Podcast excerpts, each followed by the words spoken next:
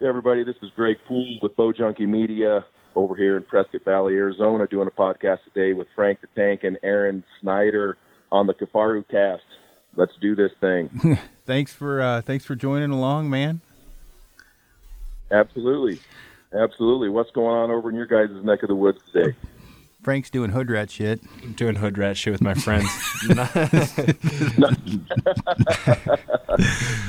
nice, nice. What's going on over at Kifaru, Aaron? I seen you were uh, you were actually chasing yard birds with your with your struggle stick. Wait, yeah. Hold, hold, well, hold on.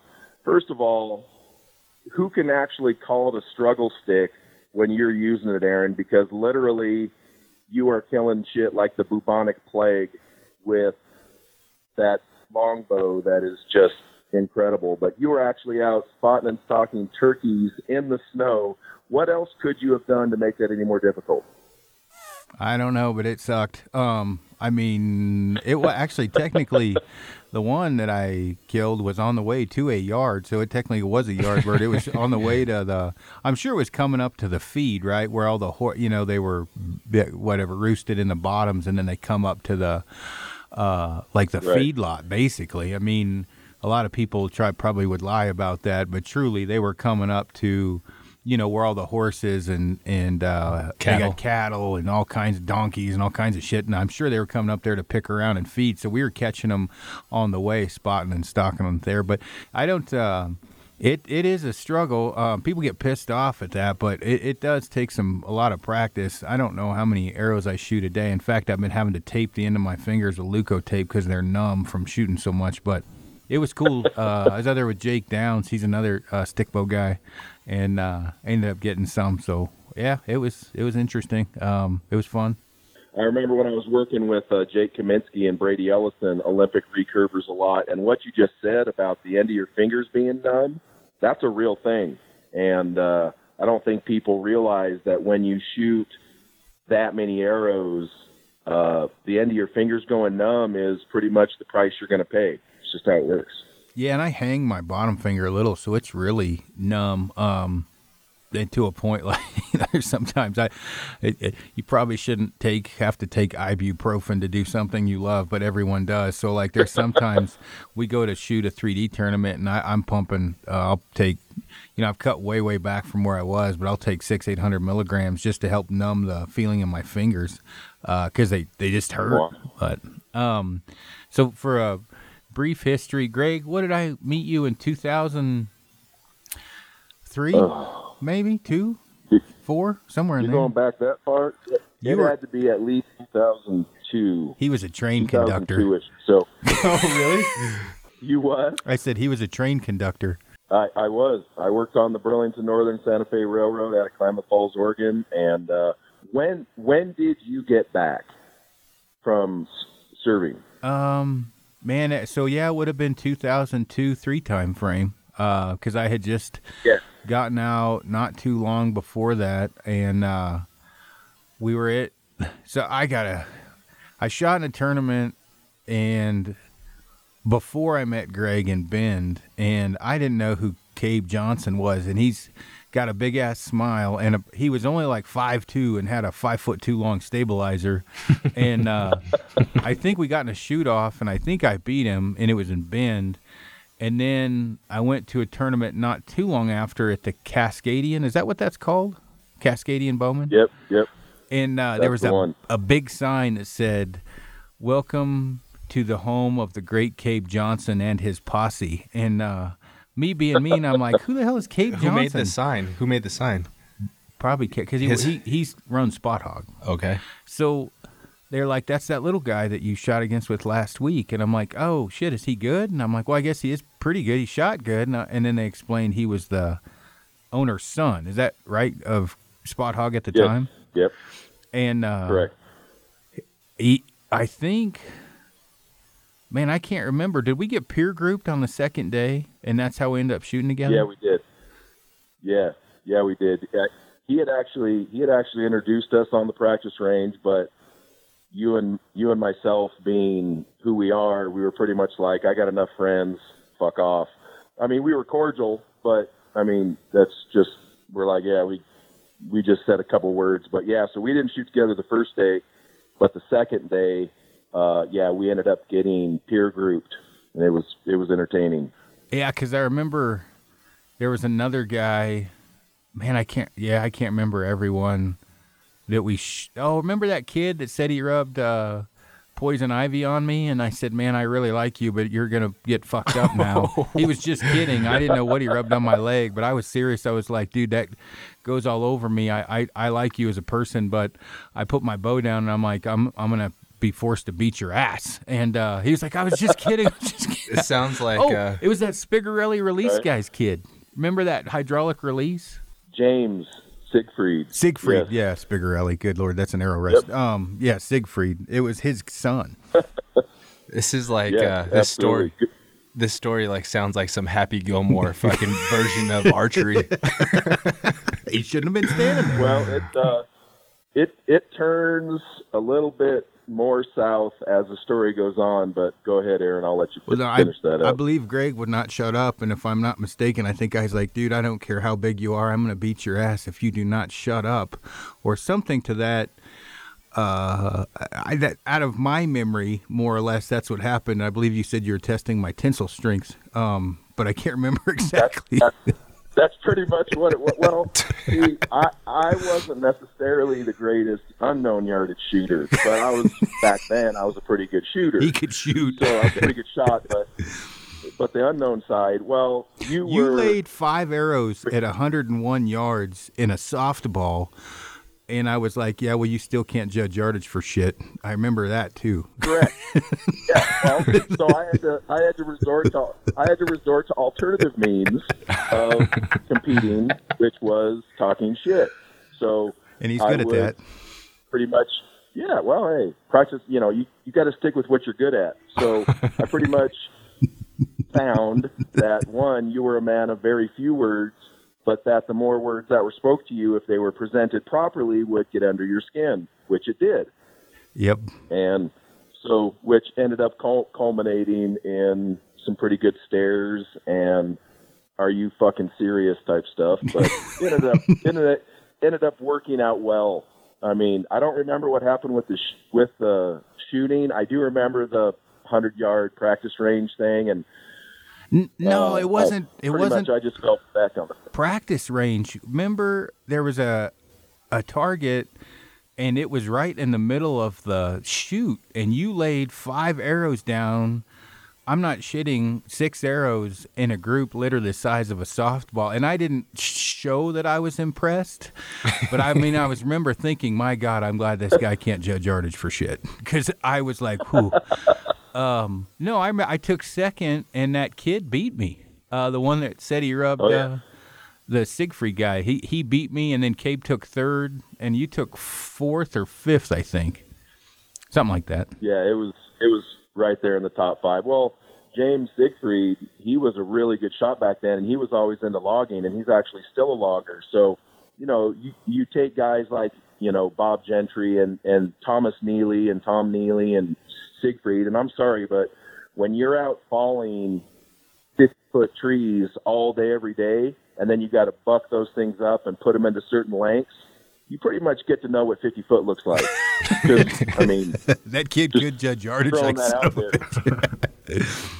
a- exactly. That was crazy. That's But, when I met. no. Uh, do you remember Jim Miller up in Washington? Tall, Absolutely. We called him Head and Shoulders. He had more. Man, he was. He had the skullet going, but he had longer hair on his shoulders than he did on his head. remember, he'd wear that sleeveless white beater shirt with like a chia pet coming off the top of his shoulders. Ex- right. Uh. Exactly. He needed hair care product for the hair on his back. That's for sure. Yeah, yeah, good times, good times. But uh, but yeah, we've been no, friends that- ever since.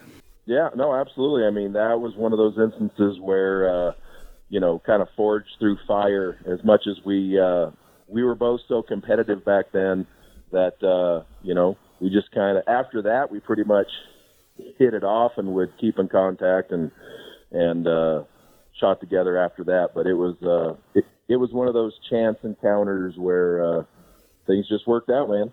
Yeah. Oh, yeah. Yeah. Yeah. Definitely. Well, and that leads us to one thing I wanted to bring up on the podcast, we've we've worked with AAE and Kifaru. You guys have made uh, some buckles for us, and you work with Day Six Gear as well, which is uh, Aero Company I'm affiliated with, as well as Frank. And I ran into a problem. Um, well, I've hunted in some rainy conditions, and feathers become an epic problem. They're an issue, and so I had called Greg, and I'm like, "Hey, dude, can you build me a really flexible?" vane that I can shoot off the shelf uh, or off an elevated rest, but will fly the same as my feathers. And you were like, you know, I don't know, you know, shit about traditional archery to speak of, but I know we can do it. And uh, uh, several prototypes, and a few months down the line, you, you got it done. yeah, yeah. Well, basically, what happened there is when you called excuse me, you know, you had basically asked that question, and, and, and look, I don't, I don't own a traditional bow, I don't own a recurve bow, I don't own any of that, but I've been in the industry a long time, so understanding the dynamics of what's going to happen, that was kind of important. And so we had worked with Jake Kaminski, the the Olympic archer, to create a recurve vane called the Wave, W A V, and it's made from the Plastifletch material, which AAE's been using for 50 years. I'm not even exact. Actually, it's like 48, 49 years, but that's literally not an exaggeration. And so it has less urethane in it than the Max line of vanes. And so dynamically, like we call it the lick and stick material. It's the material you don't have to prep the vane. You don't have to do shit to the vane. You literally glue it on. You don't have to do any prep whatsoever. It's the one, I mean, AAE makes about 60 million vanes a year. So, you know, kind of got that part figured out. But when you called, uh, you know, I obviously immediately brought up the wave vane and you looked at it on the internet, and you were like, well, that's probably not going to be big enough. Then you sent me a picture of the broadheads you're shooting, which pretty much looks like you have the hood of a 1984 Cadillac Coupe de Ville on the front of your arrow. Uh, that so is true. Once I once I saw that, I was like, okay, you are literally shooting a giant chunk of steel out front. So at that point, you know, just kind of asked, and then I got with Nick Fisher, the GM, and started asking some questions. And you know, when we start talking about making vanes, you know, first of all, it's a matter of how many you're making, the material, and you know, the shapes is it's just a die, so that is what it is. But you can't necessarily run any material you want through the same die because everything's under tension and as it stamps it out, the size that you think you're going to get is not always what you're going to get. So basically what we did was take the wave material and then make bigger vanes out of it using other dies. And so I think we ended up making new samples in three, four, and five inch in just our our our standard parabolic designs because you know for hunting and this is one thing that most people don't know or don't want to know or understand or whatever is that shield cut is loud. Shield cut thing, no, dude, shield cut's loud. Period. End of story. Like if you take our two inch HP or a or a blazer or any vane like that, it's going to be loud. It's just how it works. Um, it doesn't matter the manufacturer. Any shield cut product, whether it's a feather or a vane that you put on an arrow, it's going to be louder. And your bow is quiet as a part in church. So they're not going to jump necessarily your string, but they will most certainly hear your arrow coming in certain situations. So I didn't want to go I didn't want to go with a with a shield cut shape simply for that reason because to be honest, I already knew they're loud, and I didn't want to waste the time and resources to send you a bunch of, uh, you know, wave vanes that were a shield cut, only to have you go, yeah, that works great, but they're loud as a Mack truck. So we made you the three, four, and five inch. I I don't recall right now what which of those sizes have worked best for you. That's obviously something you'll have to speak on, but the idea of the wave material made into these vanes was to offer basically what you said. You need to be able to use something that is going to be waterproof and that is going to allow you to perform at the level that you have been performing at with feathers. It, you know, I would be lying if I said I wasn't a little bit surprised that they hit the same spot. That was a welcome. You know, I don't know what feathers weigh compared to the vanes Um, dynamically, uh, I had a, a thought process in, in in my own mind of well, once you shoot the arrow, whether it has feathers or vanes on it, recovery is what matters. Um, and so these vanes are going to recover uh, incredibly quick compared to a feather because on the shot they're not going to lay down because of the other factors at play. The vane's going to be incredibly stable in flight. Now I've watched some of your slow motion videos and even that is impressive. I've I'm not sure how many other slow motion videos I've seen of a trad shooter with that kind of arrow flight.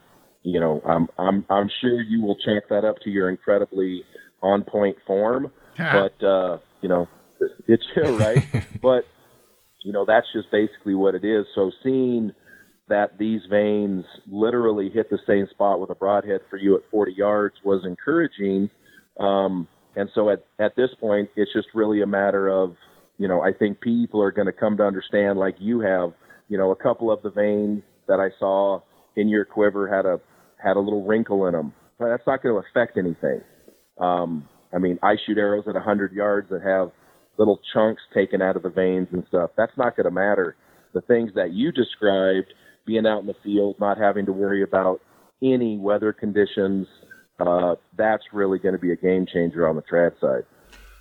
Yeah, definitely. And and what was comical about well, comical for me, um, I waited until I knew they would work before I brought them to any archery range uh, for the simple fact of uh, you know, you bring something that works okay, and some people see it, and then word travels. Well, they don't work as well, or oh, we saw this, and so once I thought they were perfect, um, and I was dropping bombs at forty, I ran down to Rocky Mountain and grabbed Danny and Tom Clum, uh, and we set a target up at 20, and we did a point on. So I, I actually put a paper cup on the floor, so I aim right at that paper cup, and so we know it's not me. We know everything's identical.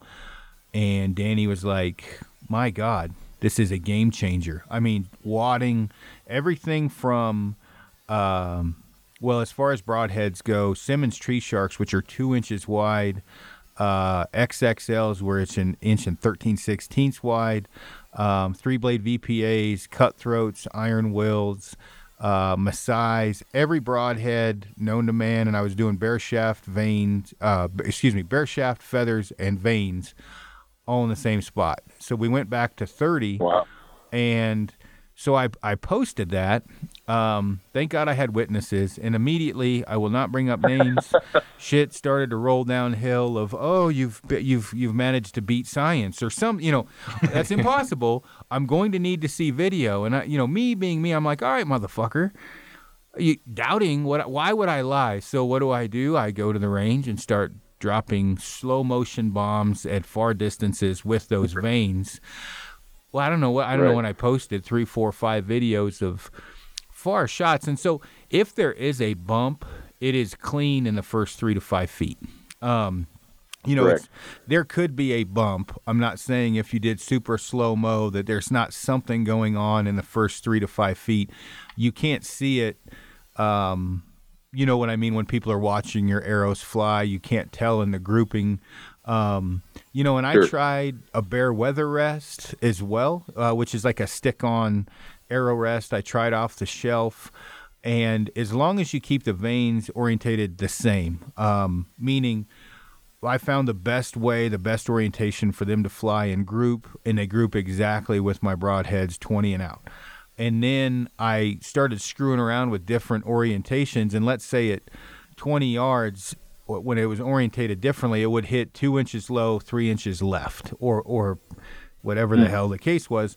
And so I just make sure they're all you know in the same spot. But I don't what what people don't understand, and I understand the whole you know no no feather no trad shit, and it's like oh really that carbon laminated limb? I'm sure Native Americans had that same technology. Well, what about the arrows? They're freaking yeah, carbon carbon, carbon yeah. arrows, steel steel steel tip blades or whatever, titanium ferrules, shit like that. So I didn't say right. I made a comment. I'm like so let me make sure I understand the rules here carbon arrows, laminated carbon limbs, you know, um, CNC machine risers, every strings. That's o- oh, uh, yeah, that's okay, but uh, no feather, no trad. Is that if I'm understanding Right. that? And, you know, my buddy goes, Jesus Christ, what do what do why do what do people have a problem with actually hitting what they're aiming at? Wh- Why do people have an issue with that? Right. And so, of course, there started a meme bash fest by this company, which I actually got along with okay. But I was thinking, one, do you really want to bite the hand that feeds you? My initial idea was to shoot feathers and vanes. Now I'm like, I'll just shoot vanes for everything. They shoot just as well. And when Right. you're when you're on a hunt and something as simple as you throw the bow in the back of the truck and you've got your quiver on with feathers and then you know double xl big gp throws his jacket over the sheet seat You- right and they lay on your feathers and those feathers were wet but still standing pretty good well the 14 pound double xl gp soaking wet jacket's now sitting on those feathers and they're flatter than a monkey's ass now you're not going to hit anything from any distance. And for for me, um, that is just this just happened on a turkey hunt. Is the only reason why I brought that up. And it was not double XL GP. It was large to medium or large to XL Jake Downs. And my feathers got wet. His got wet. Uh, went back home, dried them out, steamed them, did all you have to do. And I know there's powder and spray on stuff that'll last a little while. But the idea that you can keep, let's say you want to do some feathers, I understand that. You can keep two or three vaned up arrows in your quiver so you know no matter what you're going to hit. It's truly a game changer. And I've had people say, oh, there's been a, I can't remember, a vane out, and I can't remember what it was. It's, we were able to do this. Well, maybe you were, but for the most part, I have not found a vane that shoots off a shelf until this one that hits in the same spot.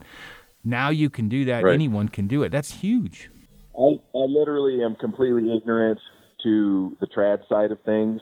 Um, and so for me, like when I listen to you speak, you don't go on simple. I mean, maybe the turkey hunt was one of your more simple type hunts. And so I'm, I'm asking this legitimately. Why do you think it is that the carbon arrows and the carbon limbs and the, you know, I doubt that they're using elk for strings, um, you know, anymore. They're probably using the highest quality uh, string material that Dude, I'm running BCYX. exactly. Eh, right, exactly. Fully synthetic shit. So, so my question is this, and, and I'm I'm honestly asking, wh- why do you think that that line exists? Of you can literally be out here with the most technically advanced materials and products in the world today, but as soon as you don't use feathers, you suck. What? Why is the line there?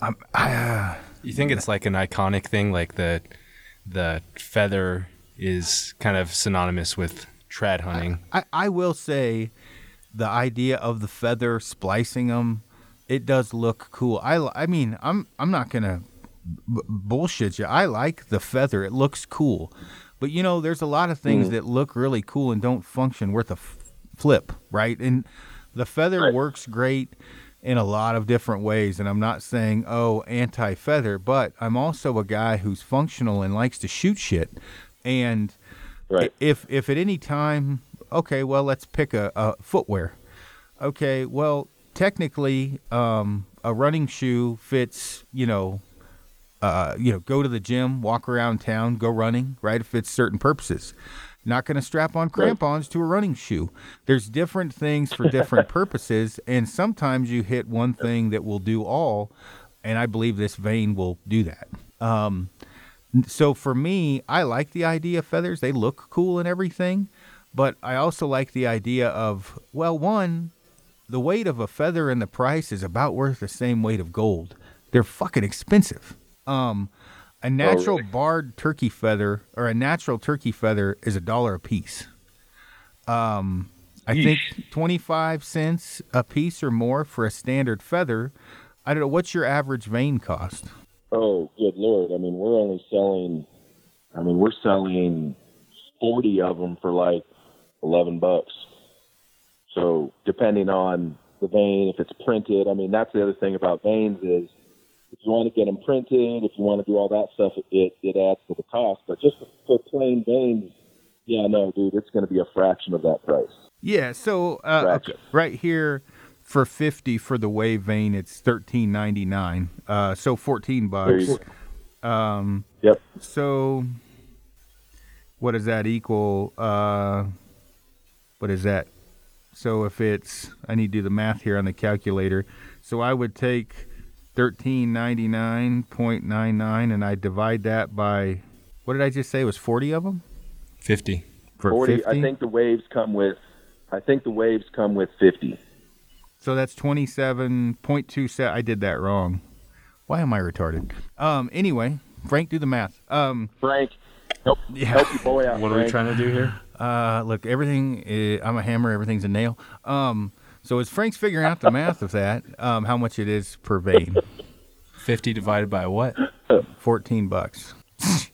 Jesus, this is embarrassing. We should have never brought this. up. cents. So 20, 28 cents. And did you say? Right. And then how much is a feather? Hold on one sec. Did you did you keep any of the feathers off your turkeys? I did not. Oh, mostly because they were full of broadhead holes. Um, searching. Okay, so they're sixty-seven cents each for a feather.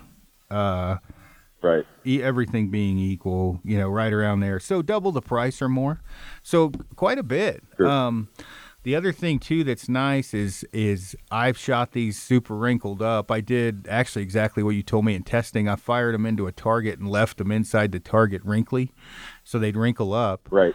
Pulled them out and shot, and they still hit good, all all wavy and wrinkly. So you know that's super handy as well as well as the fletching process um, is handy because I use spray on contact spray cement stuff so they dry faster with feathers but the uh, you know with the glue they dry in three seconds you don't have to spray anything down to uh, like with the arrows when I use Right. that that that contact adhesive so all good I'm excited and last night I was shooting um, out to 40, just double checking my bows. Nothing got beat up too bad. And I, you know, I do kind of a combo. I'll shoot three vanes, a bear shaft, couple feathers, and yeah, man, at 40, which is about as far as anybody's going to shoot with a stick. I mean, they're in a paper plate. You can't really argue with more than you know. You can't have more than that. Well, let me ask you this, Aaron. How many trad shooters actually are competent at 40 yards? Internet confident because there's a big no. I would say less than less than two percent, maybe as a guess. Yeah. Yeah. I don't, right yeah. now. Well, I didn't say com- I didn't say confident. I said competent. I'm sure I'm sure there's thousands out there that feel confident at 40, but I I reference competent. yeah, So good point. meaning how how how many trad shooters can actually hit their ass with both hands at 40 yards? I'm not claiming that I can. So everybody out there, send your hate mail to Aaron Snyder at gmail.com, Aaron Snyder at gmail.com. So uh, I'm Aaron Snyder. I I'm not approve this I message.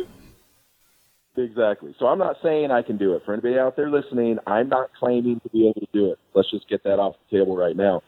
But I mean, look, the stories are the stories, and I've heard the stories. At, I know hunters with a compound bow that can't hit their ass with both hands at 40 yards. I tell you what, I think you probably do too. yeah, I see him every day. Levi posted something, little asshole, the other day. Uh, he did the ask me anything deal, and Levi Uh-huh. does not like traditional archers. And someone said, "Why don't? Are are you going to try a recurve?" And Levi said, "No, I like to hit what I'm aiming at, and I don't want to use it as an excuse to suck." and I messaged him. I'm like, "Hey, dickhead, I kill more than you." And he's like, "Yeah, you're the point oh oh one percent." Of course, Levi doesn't really cuss much, and. Uh, Right. for whatever reason, there is a lot of, well, for what I know the exact reason, there's not a happy get along gang between compound and stick bow guys always. There's definitely a big disconnect between the two. Yeah. And Tyler Freeland and Levi go at it back and forth too, which is. I, I like watching. It's it's good for me. It's like people watching in Boulder, Colorado. You just sit back every now and then, throw your foot out to trip somebody, but that's about it. You just watch. Yeah, well, I mean, look, that's the you know that's the part about the outdoors world that is always a conundrum. look, you have the Michael Jordan of shooting a bow, Levi Morgan. Plug your ears, Aaron. I want you. I don't want your ego to get out of control here, but you're pretty much the Michael Jordan right now of of trad hunting, trad shooting. Period. And so, yes, and you're right. Those worlds don't necessarily overlap too much, especially when you're talking about the less than one percent. Now, you can even add a third entity in there, and that's gun hunters. Now, all of a sudden, you have these three outdoor entities that just MF each other all the time because one is more special than the other. One is more. I don't necessarily understand it. I don't care. You shoot a trad bow, compound bow, gun. I don't give a shit. Buy stuff, support the industry, and hunt with what you want. So I don't necessarily care, but I'm probably in the 1% of people that my vote doesn't count anyway because I'm in the industry. So I've never necessarily understood that, but I think your point is, is well taken. And I, I recuse myself from lots of uh, conversations like this simply because of my, of what I do, my vote don't count. I'm going to be there anyway. I'm going to be doing it anyway. And so it's whatever. But I do find that the dynamic incredibly interesting. And even within, like what you have shown here with these vanes, is that, dude, outdoor outdoor industry people or outdoorsmen, period, we will consume our young if it's not how we think it should be. And you shooting these vanes is the perfect example. I mean, like, why wouldn't the, and I'm not saying they're not, but why wouldn't the entire trad community community be like, holy shit, there's now a vane option? feathers are never going to go away. Not trying to make them go away. Um, but why wouldn't the trad community be excited about, and maybe they are, but it seems to me like having the option to shoot vanes when you want and how you want would be a welcome addition. But am I incorrect in that? For some, it seems like. I mean, don't get me don't get me wrong. There was a pile of people messaging me. Well, I mean, you know, 100, 150 guys immediately. Can you send me some? Uh, as far as wet weather condition guys, like holy cow, this is a big deal, which was good. And and I understand mm-hmm. on the monetary portion, obviously, uh, the feather company competes against the vane company. You know, I I get that, but like you said, the I mean, feathers aren't going anywhere. My thing cut and dry. I don't want to go on a ten thousand dollar mountain goat hunt, get up there, go through what sounds like you know potential to be rained out three days, have one day of sun, and spend that day paranoid that I can't get my feathers dry and have to shoot something sub six feet because my feathers are flat. Right. Now I understand right. that there's powder that you can put on, there's spray, you can protect it. I get all that. But let's take a big step back, or you can put a fucking vane on and not do anything and just go shoot it. I mean, that's right. how my brain works. I'm, I'm like, yeah, I, I, you know, Nick Mookie messaged me. He's like, dude, I just got back from Kodiak. Do not even try it. Don't try it. Do not shoot feathers. He's like, just figured out, dude, shoot vanes. He didn't know I had, you know, I didn't tell anyone I was screwing around with these vanes. Tyler Freel actually messaged me. He's like, "You son of a bitch, you didn't tell me." And I'm like, "Well, dude, I wanted to make sure it was going to work before I said, hey, working on some vanes.' You know, right. I wanted to make sure it actually panned out." but uh, yeah, and right. I and again, sunny Florida, whatever. I don't care. Yeah, feathers are awesome, but you know, I could dip them in powder every morning and snort cocaine. You know, the powder stuff. I could spray them. I could protect them all the time or I could have a few feathers and six vanes and just, it's just not as, shoot shit. It's not as feasible on a backpack hunt, especially. Well, yeah, yeah. So anyway, en- enough about that before you get me really going. But the vanes work. Uh, three, four, and five inch is what you're going to come out with. Uh, it's from what I understand. Right. Is that correct? Yes, and just so people understand, um, you know, you obviously are going to have by orders of magnitude more people that shoot trad listen to your podcast than any other podcast I'm aware of. But um, AAE, you know, once we went through this, and you know, look first the the monetary value of of R and D. I don't think a lot of people understand. It's like I'd be like me telling you, "Hey, Kifaru, I got an idea for this pack. Why don't you make me one to try?"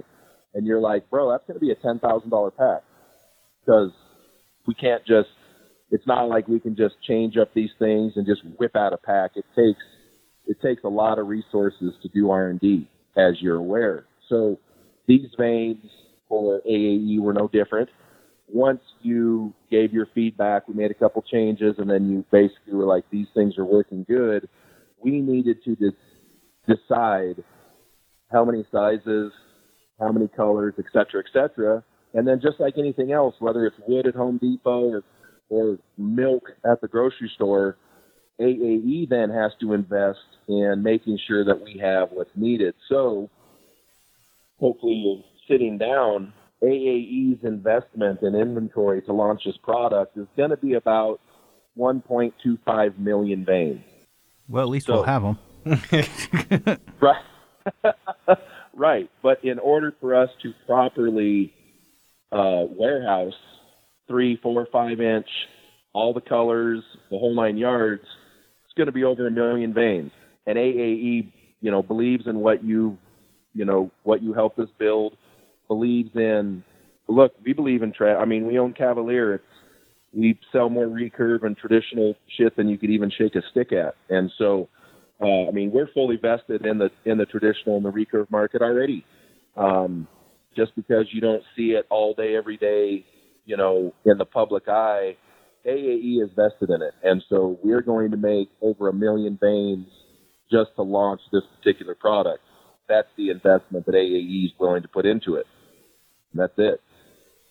Uh, and I appreciate that, and I think that you know once people get them in their hands and start using them, I, I would imagine I know the demand from on my end. I'm like, guys, I didn't build these fucking things, right? I'm just shooting them. Call Right. AAE, which probably wasn't the right thing to say, but um, did you uh, did you guys have a pretty good? Um, well, I mean, was it received well from from people that saw my videos and stuff, or did you guys get much feedback? Nick Fisher wanted to kill me. Well, that's good. It wasn't me then. yeah. Oh no, Nick Fisher. Nick Fisher's the general manager. He's uh, he will. His father, T.J. Fisher, owns it. T.J. Fisher, Tom. T.J. Fisher's dad, Tom, started it 48 years ago. So Nick is the GM, going on third generation. Uh, he called me the next day uh, after I put together a little compilation and I posted it. Bo Junkie posted it. You had posted it, and he said he has he that day he was literally on the phone for hours, like uninterrupted. Well, multiple conversations, of course, but he said it was incredible the amount of feedback that he had gotten from distributors, shops, archers. And so I'll tell you what, here's what we're going to do. I actually just found a partial box of some of the prototypes that I had sent you. So whoever's listening to this podcast, you guys got to pick it because it's your podcast. You do the damn work. But whoever's listening to this podcast, Aaron's going to give you some instructions right now. I will send them a hundred of these vanes. Gotcha. All right. The instructions are, uh, I guess it would be follow um, AAE uh, and Kifaru Cast, Tort Life, myself, and do you want them to follow you too, Greg? They're they're welcome to if they're well if they follow you, then they'll be fine following me. Oh, that's funny. Anyway, uh, and then uh, tag a buddy, um, and then we'll pick from. Uh, yeah, I guess uh, what we'll do is we will post this up on Kifaru Cast. Uh, you know, uh, when we release this podcast, and then what you're going to want to do is follow those pages, and then tag a buddy on that post, and we'll pick from uh, from that. And then I'll throw some There of you go. mine as well that uh, that I have because I'm shooting five inchers, so I got a pile of threes and fours I haven't given away yet. So we'll send you a sample pack of all of them. And you'll sign them. There you go. There you go. And just so no one's twisted, these are not these are not available yet. Everything the the, the partial box I found and what Aaron has, these are the final prototype vanes. These are not in production yet. They're on the production schedule, which for anyone who is in manufacturing understands what that means. They're coming. But uh, follow Aaron's directions there, and uh, I'm I'm I'm curious to to get these vanes into some other hardcore trad guys' hands and uh, and see what they can do. But uh, I'm I'm pretty confident after seeing you know you you you put them through the paces. I, I I thought you did a great job. You know, like I said, doing doing shit that's not normal just to see what happens under certain circumstances, like shooting it into a bale and then leaving the vanes inside the bale for a while until they get all wrinkled up. Because I've done that with, I mean, I've had the same experience with with compounds, and so shooting at 290 feet a second with a vane that's all wrinkled to shit, or I've taken my little scissors and cut out notches where I put holes in them, and they all hit the same spot. So kind of comes down to aesthetics at some point, but uh, but I'm pretty excited to to see where it goes. But you know, I I keep coming back to the I can't necessarily, and I know I know haters are haters, and that's what they're here to do is they hate. I get it. Whether you're a company or a shooter, that's cool, but it blows me away how divided people are willing to get nowadays. And just because the internet gave everyone a voice doesn't mean some people should talk. And so, you know, it just I wish I wish that everybody and I don't expect Gateway Feathers to be super cool about this new vane. I get it. They're going to be salty you can insert your meme here of Donald Trump sprinkling salt on anybody, but um, but I I really hope everyone understands that we are all in this together, all of us. Whether you're a trad guy, a compound guy, a gun guy, all shit's under attack every day. And the more we try to undermine each other, the more we're helping those that are trying to do away with what we're doing. And if you think oh well, it's okay if they regulate this kind of hunting activity because I'm a trad guy. It's not going to affect me. You want to bet? Eventually, it will be at your doorstep. So, dude, look, guys, chill the f out and understand that not everybody drives the same truck as you. Not everybody's gonna, you know, shoot the same everything as you. But just chill the fuck out. Just chill out. There's, there's just no no need for it. Considering I got about as many messages of that mean they made as they have followers, I was like, wow. Right. Good Lord. They, they right. went ham. It was some dude with a pop collar and frosted hair and it said, uh, your friends that shoot vanes instead of feathers or something. And everybody's like, I think this is directed at you. I'm like, oh, you think?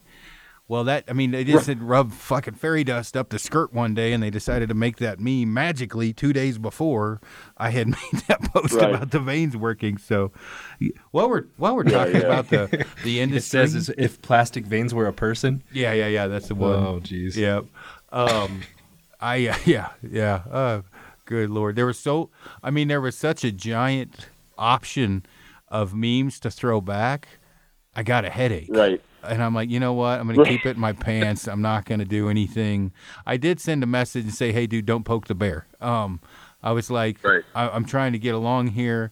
I promoted your feathers. I like your feathers. I like your company. Um, but AAE went out of their way to make this work. It cost them a lot of money. They did it without any. I mean, they didn't even blink an eye. I was like, you got to hand it to them. You know, they did me a solid with this. So, whatever. But while we're talking about the industry, one of the things I wanted to bring up first here and get your take on it is pro staffs, which Frank actually complains more about than I do these days. And when I say pro staffs, Frank, what's the standard message you get? Usually, uh, hey guys, I love I love your products. Um, take a look at my social media. I'd love, I'd love to promote. And then naturally, our we I would ask, well, you love our products. Do, do you use our products? What products to use, how long, stuff like that. And then generally it'll come back like, um, no, I don't use your products, but I have this following and I'm going to make these promises to you. And, and it's a promise of pre promotion before use, which I hate. And we right. just actually had a guy that, th- okay, so this is where the industry has gone to this is how Kifaru works. He was promoting our products by setting them up in the front yard and giving advice. And we warned him and said, hey, man, that's not how we roll. We don't want you to promote those products. I mean, obviously, hey, excited to get the pack. That's normal. We love that. I do that all the time. Like, hey, just got it. Super pumped to get this thing out. But Don't claim the Right. product as something it's not from the front yard. Please, I strongly suggest use the product and give your honest feedback after using it. Well, lo and behold, he sold everything he had and bought another company's pack because we told him to use the product. That's where the industry's gone to, and and that's how we are as a Well- company. Well, I mean, think about ahead. it. Would you want me to promote that vein before I'd used it? Well, I think I think the problem was he he wanted to skip the the part where you gain the experience and make make a name for yourself. He just he literally he wanted to skip that entire part, use our platform to gain to gain uh, notoriety, and then go from there. But I think our especially a lot of our customers, they kind of they can tell if you've used the product before, and if you're just doing videos in the front yard or in the in the garage, it's pretty obvious that you've not actually used used it before in the field. Sure. Well, and look, I, I, I think a lot of what social media has done now is this is it's convinced people to try to be something they're not. and you know, Aaron, I've told you this. I'll use myself as the example. Uh, I don't I don't fake the funk. I use the hashtag know your role because I'm a huge believer in it. Um, and so for me, like I break shit.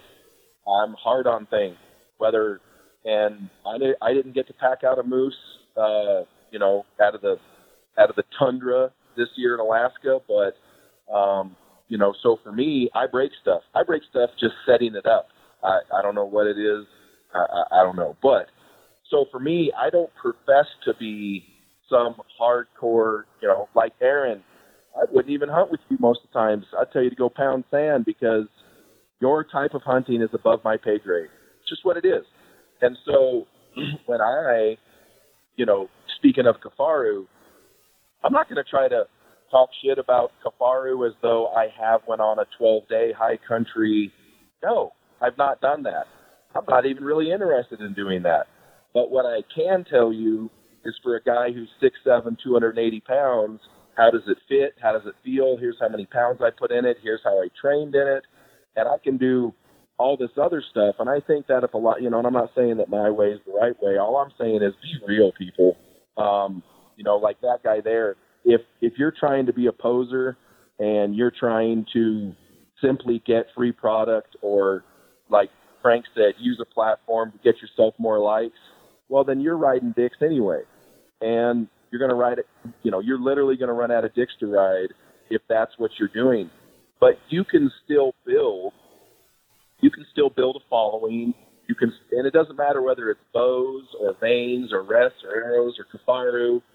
If you're authentic and you have something to offer, even if it's comedic value, it doesn't matter. I guarantee you, the Kifaru has a pack that would get just as much run if you used it on a comedy tour as you did, you know, a 12 day pack in hunt the high country not everybody is Aaron Snyder. Not everybody is Frank. Not everybody's some of these hardcore guys. But I think everyone thinks that's what you have to do to get that kind of love. And the and the problem is is that's not authentic. And especially with the Kifaru users, I I've never gotten any any hate from any of the posts I've ever posted about Kifaru because I'm not out there trying to tell people I'm something I'm not. And your audience in particular, they can sniff that shit out like a pig to a truffle. I mean, literally, your guys' is your guys' is following is pretty damn hardcore. And so, for a guy like me who's not a hardcore hunter at all, um, I just lift heavy things and do what I'm told.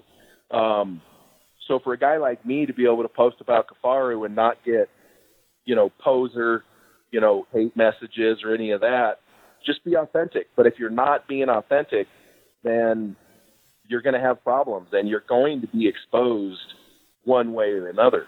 And and that's just what it is. Whether whether you're being a poser about how good you can shoot, how many animals you kill, how you kill animals, the equipment you use, any of that kind of stuff, that you're going to you're going to get outed. Period. End of story. That's just how it works. At some point, someone in the industry is going to out you. And the Kifaru following most certainly is made up of a high volume of that kind of consumer who they know what they're doing and they know what they're talking about. On the on the target side of things, you know, at least we have tournament records.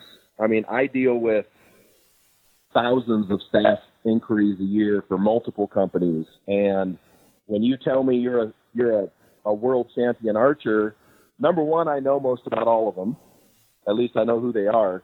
And when I go to any given organization's records and your name's not even in there, it's easy for me to tell you're lying or you're claiming a world championship when you actually won a state. And so it's a lot easier for me to reconcile that than it is, you know, Frank, who's trying to deal with people who just want to be insta hoes or insta bros.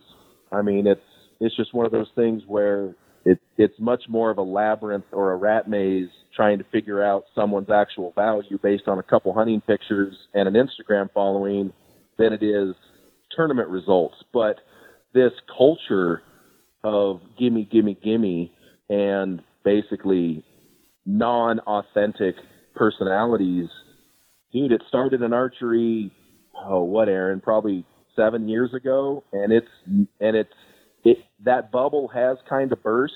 You are seeing that kind of go the other direction, but I don't think it's ever really going to go away because for every Kifaru and every Frank and Aaron that are sitting there like, dude's full of shit, you have five other companies that are going to be like, hell yeah, bro, there's a dump truck of packs on their way to you now.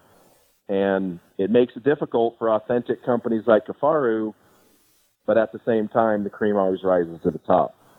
Well, and I, you know, I'll say first thing is like for us, it, it's loyalty and using the product, which does not always mean laying down a pile of animals because some people just don't get to hunt as much. Um, like we hook right. you up and you don't hardly hunt at all. I mean, you hunt, but not like some guys, guides, and outfitters we deal with. You go hunting, uh, but you offer, right. you have a platform, uh, everyday carry packs. You go hunting some. You're in tournament scene. Uh, you're a giant, so that helps as far as fitting goes. Um, and, well, let's say TJ Perez, who's a super good friend of ours, normal customer, paid full price. We become cool friends, and let's face it, I love you to death, TJ. You're not exactly laying down animals like the plague, but he's a hell of a photographer. He's using his packs in the field for photography. Great guy, right. great representative of Kifaru we take care of him. We don't yep. give him everything, but we've given him some packs. We'll give him deals as an example. So I'm not saying like you have to lay down the plague, but some loyalty is uh, a big deal to to me. And um, we'll take Gladiators Unleashed. Luke is not the pinnacle of hunting. Um, or shooting, or, or tuning, or fitness, or, or fitness, or looks. Yeah, but Luke is an unbelievable guy. He's been super loyal to us. We're loyal to him. He's more of a comical right. platform, but he's been sure. loyal. And one of the reasons, um, I'll give you an example. I'm a Black Widow guy, but Bob Lee bows. Uh, I talked to them. I wanted to shoot their bows, and I said, "Hey, you know what? Um, total up front. I will buy the bow. Can you just give me a brother deal? I may end up shooting one. Um, I may not. It just depends because uh, you know it's kind of weird with with a stick bow. Obviously, it kind of what's the word? One of it's like an extension of your arm, like any weapon, but it's really more critical with a bow.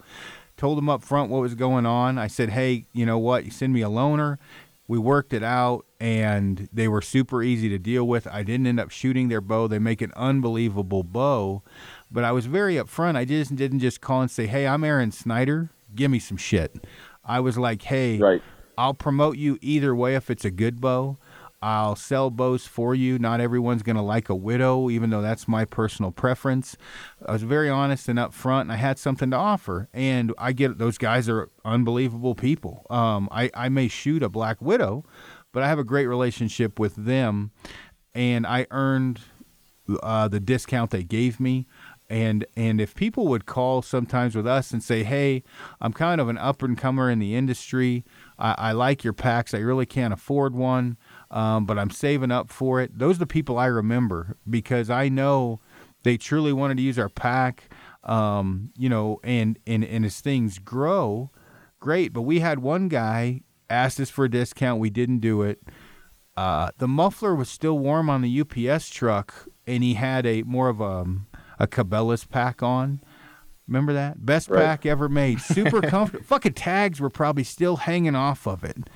That is what's wrong with the industry. to me, didn't use it, and he's promoting it. It's the best, and literally he got it that day. We don't like people to do that with Right. Kifaru. Um, in the the pro staff, and we make jokes, call it a bro staff. Very few people on our pro staff ha- are not using it in the field, whether it's travel, photography, hunting, outfitting, and we build a relationship with them in other companies, which you deal with as well. Um, oh, you've you know you've got this many likes. Yeah, we'll send you three packs. Well, Mm-hmm. now that pack in his mind is the best, but is it truly the best, or is it just what someone sent you for free? Um, Well, exactly.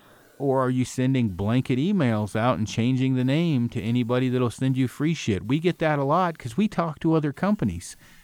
What kind of what does that say you as a person? I mean, think about if you were dating. I mean, nothing wrong with pulling ass, but if you're trying to find a wife and you're giving the same spiel to every woman, hoping one of them sleeps with you, do you think you're going to marry Right. and have a long-term relationship with that woman? Probably not. Oh, I dude, I get it. And I mean, you you brought up the L word, which uh, could certainly take us down a rabbit hole, which I'm not scared of in in any way. But that's loyalty. And uh, Frank Frank thought you meant actually love. mentioned I was like, damn, this is getting deep, man. oh, jeez. hashtag bromance, right? But you brought up loyalty, and you know Frank even mentioned in his comment a little bit earlier. You know, loyalty is loyalty is pretty much everything in in my world.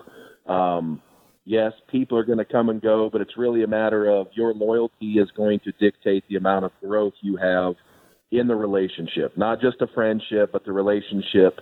Period. And when you have people that are not authentic, um, you know, that's basically what you end up happening. You guys see it, but the loyalty thing, it it is an epidemic right now, and social media is part of the reason. Like you guys are seeing, uh, you know, we sent this guy a pack, and then literally two weeks later, you see him on social media with some other pack, and he didn't say shit to you about it. I mean, we see it in tournament archery all the time. Guys will change, not necessarily bows because bows are the big, big ticket item in our world, but arrows, vanes, strings.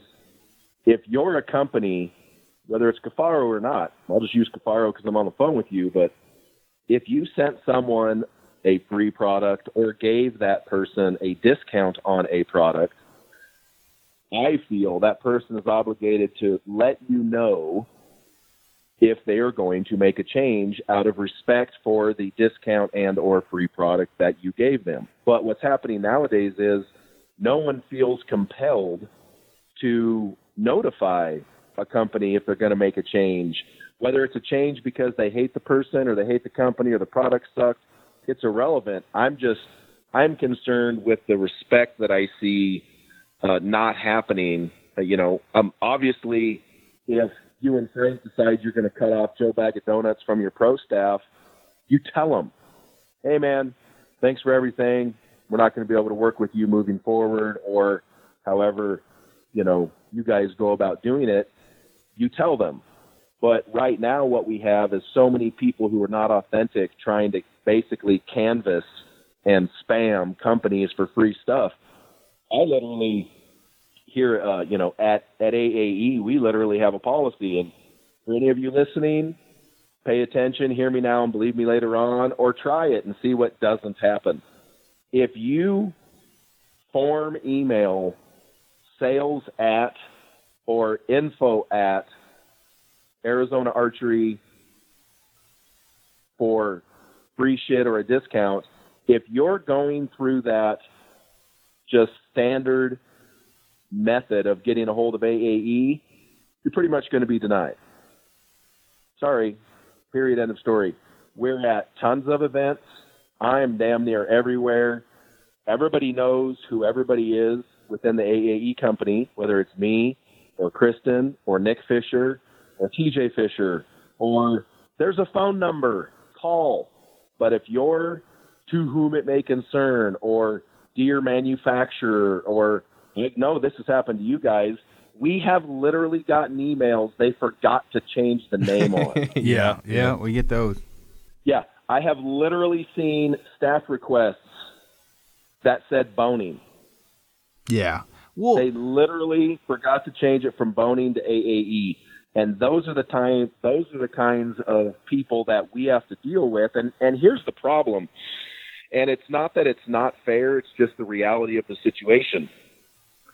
If Frank has to deal with 500 of these kinds of people, and the 501st person is an authentic person who has value, Frank has just got done dealing with 500 douchers. And so his response initially to the 501st guy is going to be slightly jaded. That's how reality works. That's how humanity works. When you deal, you know, if you're a cop and you pull and you pull over 500 people and they're all assholes to you, the 501st person that you that you pull over, your attitude is probably not going to be the greatest to that person because you are simply conditioned to that now. And that's what I think a lot of people don't understand is they're like, well, well, I didn't do that. No, but 500 people before you did. So now you got to deal with that shitstorm. And it's not hard for you to prove that you are authentic and you have actual value. But there's so many people out there that don't care about doing that that it does affect the legitimate ones. And that's just reality. Well, and let's talk about loyalty a little bit and and we can be super candid. I mean, uh, AAE and Greg Poole is, is on my daughter's life has never paid me a dime. Um, now you guys uh, had a deal with Gritty, and I'm not sure where that's at or, or not, and I'll stay out of that. But as far as you and I, I have not asked you for anything as far as the vanes go, um, and and I have had uh, feather companies offer me money, um, and and you and I won't now if you start making you know hundreds of thousands of dollars, we may have a different conversation. but eh, right now, you, you know, for me, the loyalty was you going above and beyond to build the damn vane, which is super expensive. Um, so right now, I'm like, well, shit, we're even. You you did me a solid by building something I needed. Now again, there is a reality here. Like, um, if GT's kombucha, which if you're listening, you assholes need to call us because we've sold more GT's kombucha than anyone known to man, and we've never heard from them. I'm still not happy about that. But if you uh, are have been loyal to me, which you and I have been extremely loyal to each other, what kind of an asshole would I be by saying, "Hey, I need you to stop production, take a shitload of money, make a million vanes, and pay me to promote this"? That's kind of a dick sure. move, you know. If if now again, Greg, we may have a different conversation in 2020, but as of right now, you'd be paying for me for something you haven't sold yet, right? You don't know how it's going to go, and you've already pissed away thousands of dollars. I don't say pissed away, but kind of to get me the product I wanted. Mm. To me, that's friendship sure. and loyalty. Okay, so no, I was just gonna say you're you're absolutely right, and and Aaron's not faking the funk there. It, Aaron has never asked me or AAE for a penny. Um, that is absolutely, absolutely 100% true. I mean, even to back up, when you said you wanted, what's that? Is it what's the name of that that plastic part, the composite part that we make for you? K clip. K clip. When you came to me with that, you're like, "Hey, I'd like to make this this K clip we can only get them in aluminum, but there's got to be a better way to do this. A way that's going to be just as strong, that's made out of composite, that's going to offer some other things. So what did we do? AAE literally started getting material after material after material, and we literally came up with a material, a composite material that is so strong, I about blew my butthole out trying to break it in half. I literally made, I took two straps and I put a foot loop on one end, uh, a loop on the top that goes through one side of the K clip, and then about a foot and a half strap on the top. And I put my foot through the bottom, the K clip on the front, and then I hold the top strap about my chest. And I u- literally use everything I had to try to break that clip. Now, I did break a couple of the early ones we made some slight modifications, and then literally you cannot break those things. And you guys are buying those by the thousands and no one in the backpacking or that world has a composite K clip like that. And so it's it's projects like that that are reciprocal. Um, and it all comes down to loyalty and trust. Um, if I didn't trust you and AAE didn't trust me, we're not going to spend the kind of revenue and the kind of money it takes to develop these things, especially when it's new to us.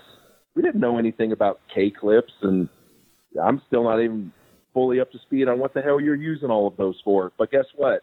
It's the strongest composite clip you can you, can ever. It's it, they're super strong. You know, as far as the vanes go, none of us shoot traditional bows. We don't know shit about that. But I trust you, they trust me. So when I go to them and I go, hey, here, here's what Aaron Snyder would, would like to try, and if it works, then we're gonna then we'll roll with it. That's where the trust and the loyalty comes into it, and that kind of trust only comes from loyalty. Period. End of story. You can't buy it, um, and that's pretty much where we are. And the other facet of it is this: yes, if we make 1.3 million of these trad vanes, and that's not enough to start, and we end up selling just unbelievably stupid amounts of these things, you're not going to have to worry about getting taken care of because that's just the way we do business. Period.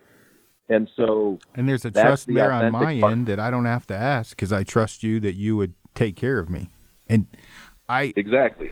Good Lord, I don't want this is going to come off as a hate podcast, which it probably should, I guess. But when you deal with it every day, it does get you know people are like oh don't pay attention to the haters you know whatever it's not like they alter my life when we get you know because for every th- i would say probably thousand good messages we get a bad one but what makes is amazing to me is, um, you know, on certain things like this, you, well, the guy that went to the other pack company we were just talking about, we showed him loyalty before we even knew him, and we actually gave him somewhat of a discount, which I took the chance and I should have never done.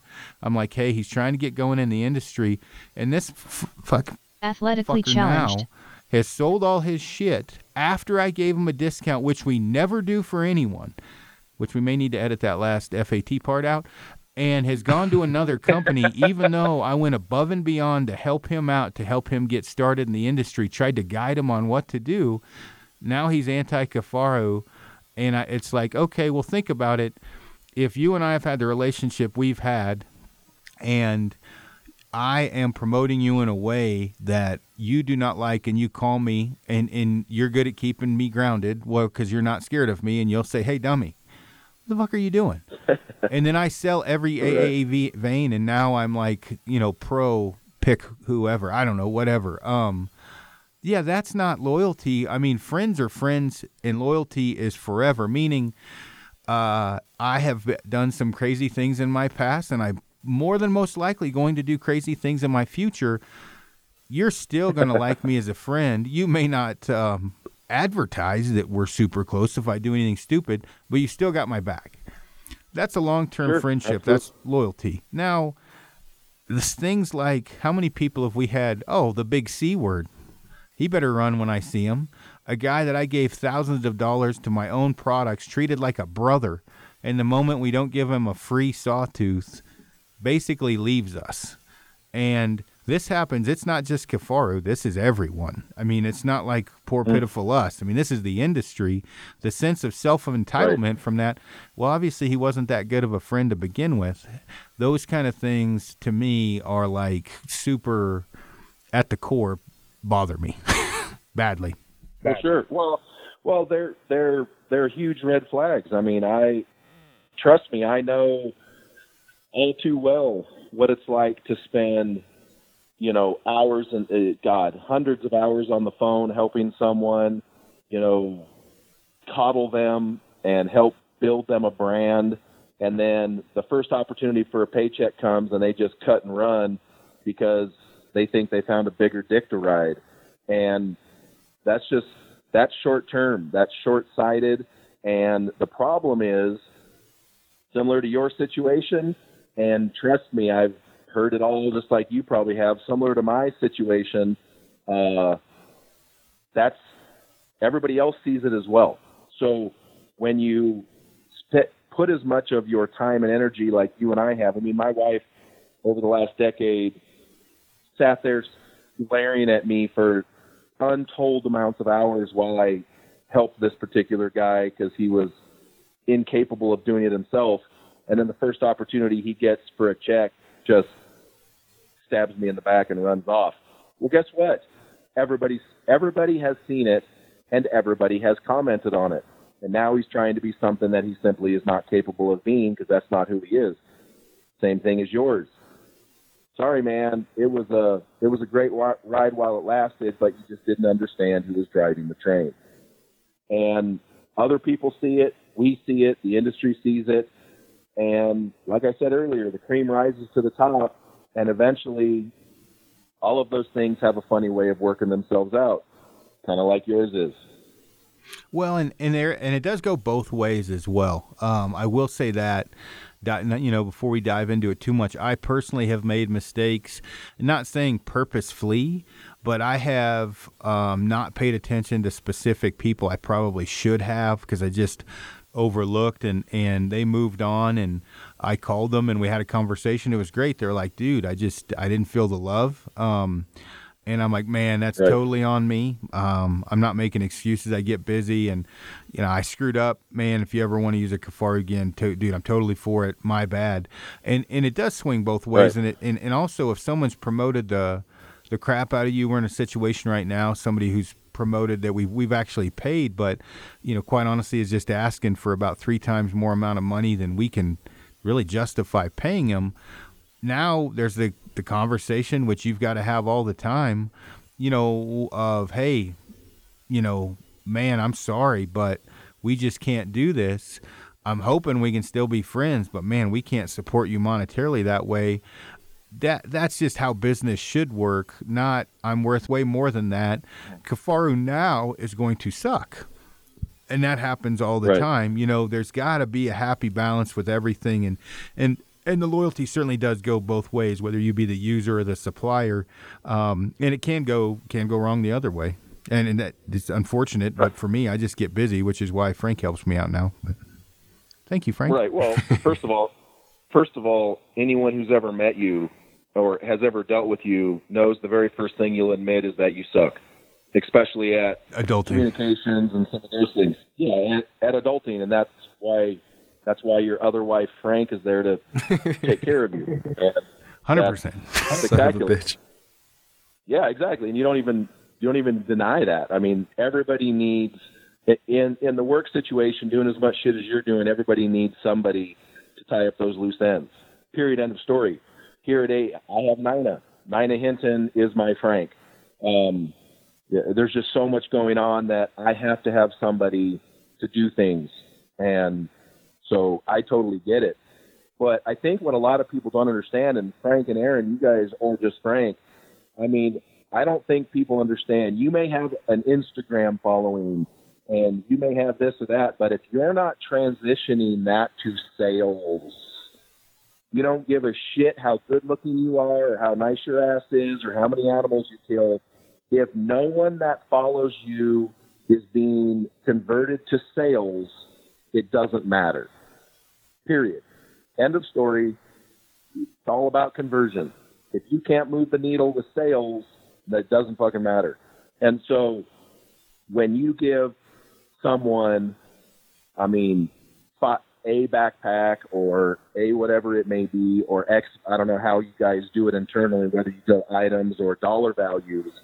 But when you give someone $500 in value of a product, how do you guys how do you guys verify mathematically how much product that person needs to convert to sales to make up for that 500 bucks? We kind of figure double. So for you know, for example, if we paid someone 10,000 a year, we need to be able to roughly verify they've sold us 20 to even break even. You know, we don't since we're made in America, we're a little bit more expensive and so the margins aren't as high where um, an Asian made company and not to get into this wormhole, but you know, there's usually a, a four to six x multiplier on some things, and so there's more room. Right. They got a lot more juice in the squeeze, and so they can give a lot larger discounts. But either way, um, uh, for for example, um, I, I recently, well, not recently, when I in 2017 was offered a contract that I did not take because uh, I just would have lost all legitimacy. That was so out of the realm of reality for even me. I was like, how much do I need to sell to make it worthwhile for you to pay me this much? This is how what a fucking idiot I am, right? right? I'm talking myself out of getting paid, but I'm like, how much? I'm like, dude, that, that does not seem fair because if you're paying me, you know, 50 grand, I, I need to sell you a hundred. Well, in, in reality, the margins were different and, and I could understand kind of where it was coming from. But, you know, for, for most companies, you're going to have to sell double. So if you paid me at AAE a thousand a month, I got to be able to at least justify selling you two grand a month or or really right. I'm costing you more money than I'm making you. I, I don't know how you guys figure it out, but we that's what we do. Yeah, no, it's a it's a five to seven times multiplier, uh, depending on the on the uh, on the company and their particular agenda. There are companies that have come into this uh, that, that that that have come into this space that you're aware of and have dealt with, where theirs wasn't necessarily about an, an ROI. For those of you listening that don't know, that's re- return on investment, and, and ROI multiplier. They were they basically used a lot of their marketing, and this has happened a lot, to basically get their to build their brand, and then they address sales after the fact. So that is one method. It's a short term method, but it has worked. But for me, uh, you know, on this side, if you get free arrow rest, if, if I give if if I give a shooter a free arrow rest, I need them to sell me six to eight of them. Period. That's all there is to it. Because by the time you look at how much money AAE has into that arrow rest in manufacturing, marketing, advertising, insurance, overhead, all the things that go into the price, our amount of profitability on that is not what it is for the dealer, most certainly not what it is for even the distributor especially with the current model where distributors are buying at distributor and selling at retail. You need to go into this now while it's hot. Uh, I don't think people understand the manufacturer of the product is the one that gets screwed more than anyone else as far as on the margins because and I I need oh. to take a pee break, which is going to give AJ Dubé another dollar in his new bow fund, um, or maybe ten. But you if can you explain because you'll do it better than me basically all the chains from the process of build to selling out of cabela's how many different uh, tiers there are and those roughly the margins gained by each one yeah so you know i, I actually did a pod i actually did my first podcast ever by myself here on the bow junkie media podcast uh, i don't know a couple months ago where i basically outlined all of the expenses that manufacturers have to go through. Now, granted, this is American because hashtag America, and that's what we care about right now, and that's the topic of conversation, both for Kifaru. AAE is 100% American paid, and American made, American laid. That's just how it works. and so I basically went through all of the overhead from from years ago of cost of insurance, cost of labor, cost of uh, you know m- medical care, Obamacare absolutely devastated more companies you, than you can even imagine. The cost of goods from aluminum to steel to plastics. I mean, all of these expenses has have continued to go up, and my my podcast was basically meant for people complaining about why archery prices continue to go up. And it's not because the archery manufacturers are making more money; they're not. Um, AAE actually made more dollars a decade ago. And so the prices have not quadrupled, but the cost of doing business pretty much has. And the only people that take take that in the short, um, you know, obviously the consumer pays some of it, but unlike the insurance company, manufacturers in this in this uh, in the outdoor realm don't get to pass on 100% of that.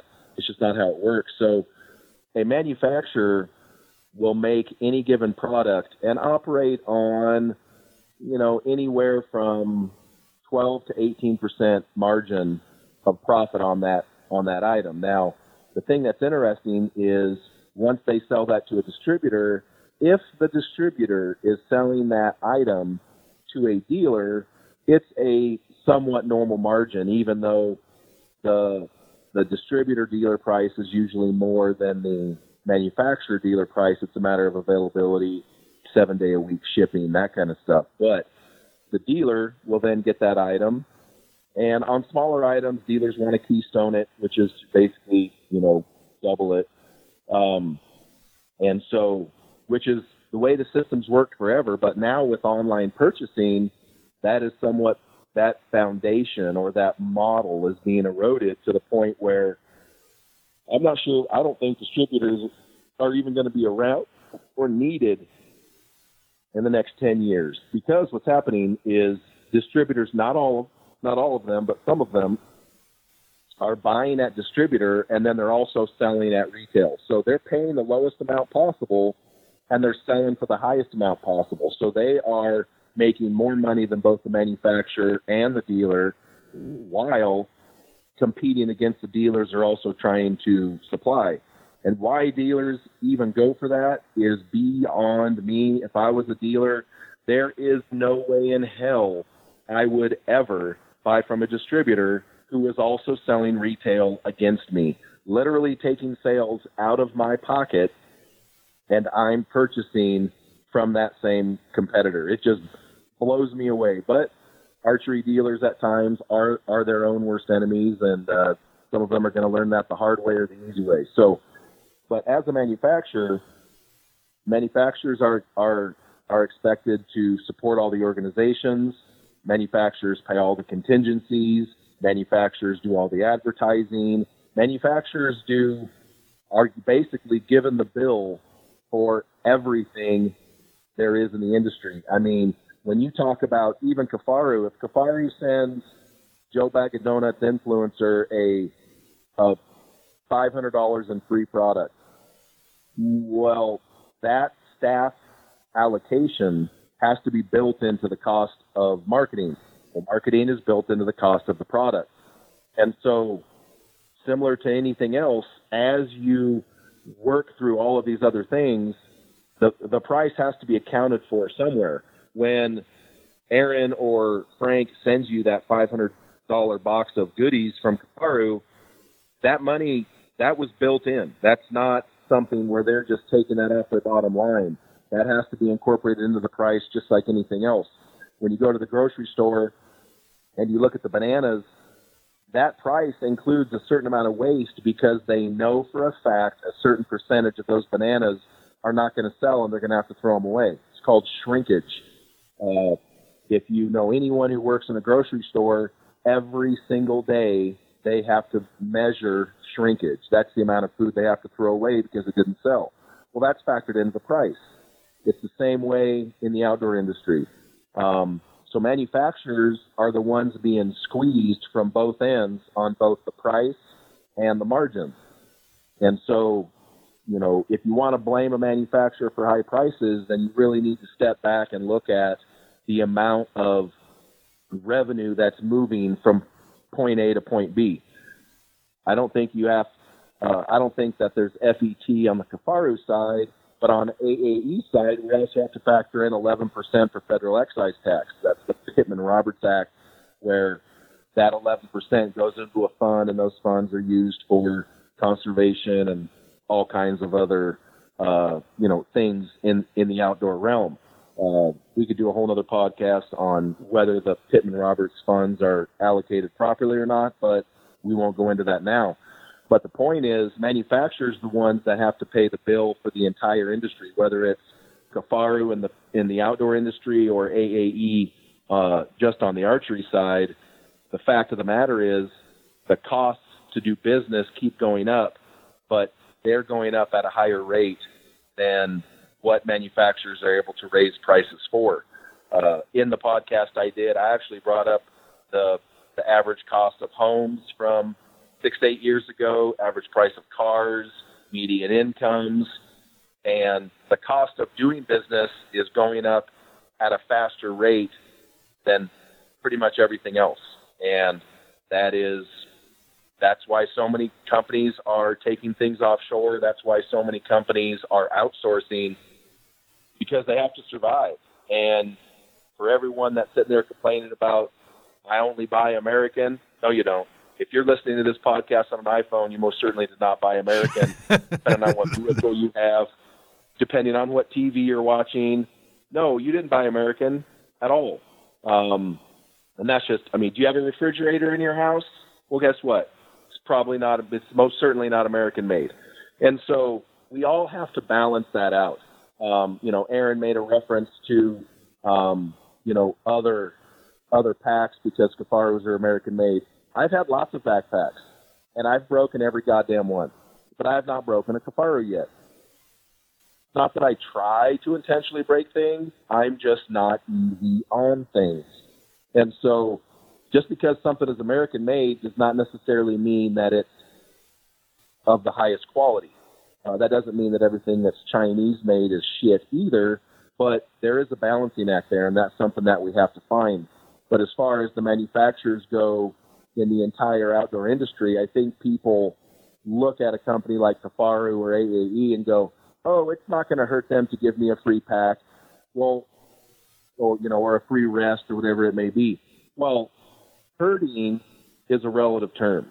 Um, you have to understand that for every arrow rest I give you, or vanes, or whatever I give you, or whatever pack Frank or Aaron give you, we're not able to give that pack to somebody who might deserve it even more than you. And that's where a lot of these non authentic people come into play where they don't care about what's right. They don't care about all they care about is themselves and getting free stuff because their only purpose is not to promote AAE or to promote Kifaru. Their only goal is to promote themselves, not hunting, not conservation, not the outdoors, to promote themselves. I mean, when you look at it, at Aaron Snyder's social media, Aaron's the first guy to admit uh, you know, with your little, I saw your little turkey deal in the snow the other day, which why the hell you having turkeys in the snow is beyond me. But um, you said you hit it with the hit it with the first shot, missed it with the next, and ended up p- putting it down finally with the third shot. How many people out there actually admit that shit? Yeah, hardly anyone. We actually, it's funny you bring that up. I had a guy post publicly on Kifaru Cast that I didn't show enough remorse on the the Aoudad hunt um, when we did the podcast. Did you read that one, Frank? No, I didn't see that. And uh, I messaged him and I just said, "Hey, man." Uh, I might have posted publicly. I said, "Hey, man, I, I could have faked it um, like everyone else, but we did the podcast two weeks later, and pretty hard for me to fake anything two weeks after, you know, remorse. And uh, basically, he said tracking at 11 miles is what you're supposed to do. Um, I don't know anybody that does that personally. You know, not patting myself on the back, but I I I do. Um, I do do I do everything I humanly possibly can as far as training, shooting, whatever to to do it right. And I think, and I brought this up on a podcast yesterday uh, that I did on someone else's. When the industry's gotten to a point where they'd rather hear a lie than the truth, there's a problem. Meaning, you can't be truthful with everything. There's just certain things. I touch myself in the shower every time I shower. That is something that not everybody needs to know. everybody knows it now. Oh my god! But again, there's other right. things too that people need to relate. Like, have you misset your sight from 30 and you went to an 80 yard target and it hit 20 feet in front of the target? Those are good things to talk about, so it's relatable. Like, man, I'm not the only one that's done that. Or had to run the turkey down and missed one trying to shoot at it and that when you're in a when you have a, a sphere of influence when you're when you're someone people look up to or look at for info i think it is very important to know that no one's perfect we're all fallible and that you shouldn't get your head down you shouldn't get depressed because we all make mistakes and shit just happens and i i right. tell it for the most part like it is because I want people to say, "Yeah, man, I've been there," rather than this false persona of perfection that is just flat out not there. And one guy specifically we know of that's you know wounded and missed a ton of animals, and you know last year I think he missed two or three mule deer, and the last mule deer he hit was 90 some yards, and then he missed a moose not that long after at the same distance, uh, poking a hope, preaching about conservation, when in reality it's all a lie. And right. I, I just would rather people hear the, the truth. And I get what the guy's coming at as far as being more remorseful, but is, is Frank and you know, I'm not the most remorseful guy to begin with. And going after it for as long as I did kind of showed the dedication and remorse I had. I didn't want to leave it out there. I don't know how much that guy's hunted, and I don't have anything against the guy. But in reality, most people wouldn't one tell the truth and would two probably leave the animal and not find it. You can say that's what you're supposed to do. But how many people do you know have tracked an animal 11 miles? Yeah, long, well, long not ways. a helicopter. I don't know any. And so, I mean, that that is the case in point right there, Aaron, where where people, and this is an outdoor. I don't know if it's just an outdoor thing. I'm not a golfer, a bowler. I don't know if they have the same issues, but that is the uh, if it's not if if it doesn't meet my definition of remorse, then you didn't have it. And I didn't know you tracked that aoudad for 11 miles, but nothing reeks of remorse more than after about the second mile, you keep going. Yeah, yeah, and you know, I think it. I guess would be everyone's perspective, and uh, maybe he's hunted way more than I have. Maybe he hasn't hunted as much, but any i'd say we probably got 150 i i mean i know i have positive comments about that podcast thank you for telling the truth i mean people need to hear that um, so when i read that one it threw me off a little bit because and i'm not this is not a hating oh, oh my god comment this is a more of a really realism for people to uh, to think about i guess is um, you when you are in the um, public's eye, I guess. And I've seen Levi. I didn't know Levi had the temper he's got. He's got a bit of a temper. Um, I've seen him go off the handle. No shit. Yeah, no, he does not. Um, on things where someone will post something and it gets him going, but you also have to think, Frank, myself, you, when you, like you said, the 500 uh, people and then you get the 501. well, if right. you deal with people right. constantly nitpicking oh, you've got, oh, here's an example. I had, I shot that arrow and hit the tree at the turkey, so I put my arrow back in the quiver without a broadhead on it. A guy messages Jake because day sixes are super durable arrows, and goes, I don't want to stir up any trouble, but he did he break that arrow on a turkey? And Jake's like, No, he didn't break the arrow on the turkey. There's no broadhead in it. How many people do you think that guy told that I broke an arrow on a turkey? I'm missing a three inch long broadhead, so it's three inches shorter. And one, why does it matter? Okay, like okay, right. one, why didn't you message me? And one, well, I guess what that would be, and three, and D, yeah, C, E, F. Uh, if you were really paying attention, you would have known I wedged a broadhead straight into a tree that is still there as an Indian artifact now, a Native American artifact that will come up in a thousand years. That uh, I had to unscrew the, the arrow. But it's like, okay, are you asking that question to stir up shit? Are you asking that question because you want to know? Are you are you curious? Uh, you know, point in fact, they are sponsored by three of our competitors, so I'm assuming it was to mm-hmm. stir up shit. But it's like, good lord, people, uh, that kind of stuff just I'm going off on a tangent here, but it's like, good lord. I mean, people have too much time on their hands, basically. Well, and a lot of this shit, and you've seen it more than it should be. Their their their quote or their statement should be in parentheses at the bottom, in theory, because they have right. no on hand hands on testing in the field. Of I've got 26% FOC of course, I'm picking on the FOC now, but and this is the most penetrating broadhead arrow combo you've ever found. Whatever, whatever. Except I never shot anything. So in theory, right? Or tournament shooting's yeah. the same way. Yeah, it penetrates my block target better than anything. Whatever, I don't give a shit. But I mean, you know, to to your point, it's like people don't know what they want. Meaning, I, I was told, and I've said this on my podcast several times, I was told by a producer uh, years ago, talking about hunting television, what you see is not what you get, it's what we give you. That's meaning, no shit. Yeah, meaning these producers on a lot of these television shows, if someone shoots it back in the butt, they will literally scrub the footage and ch- change the impact point. Yes, people, they can do that.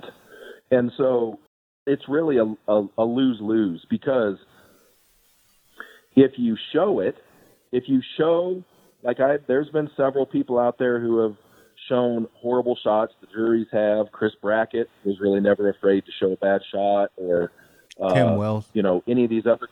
Yeah, exactly. These guys show real life incidents of bad shots.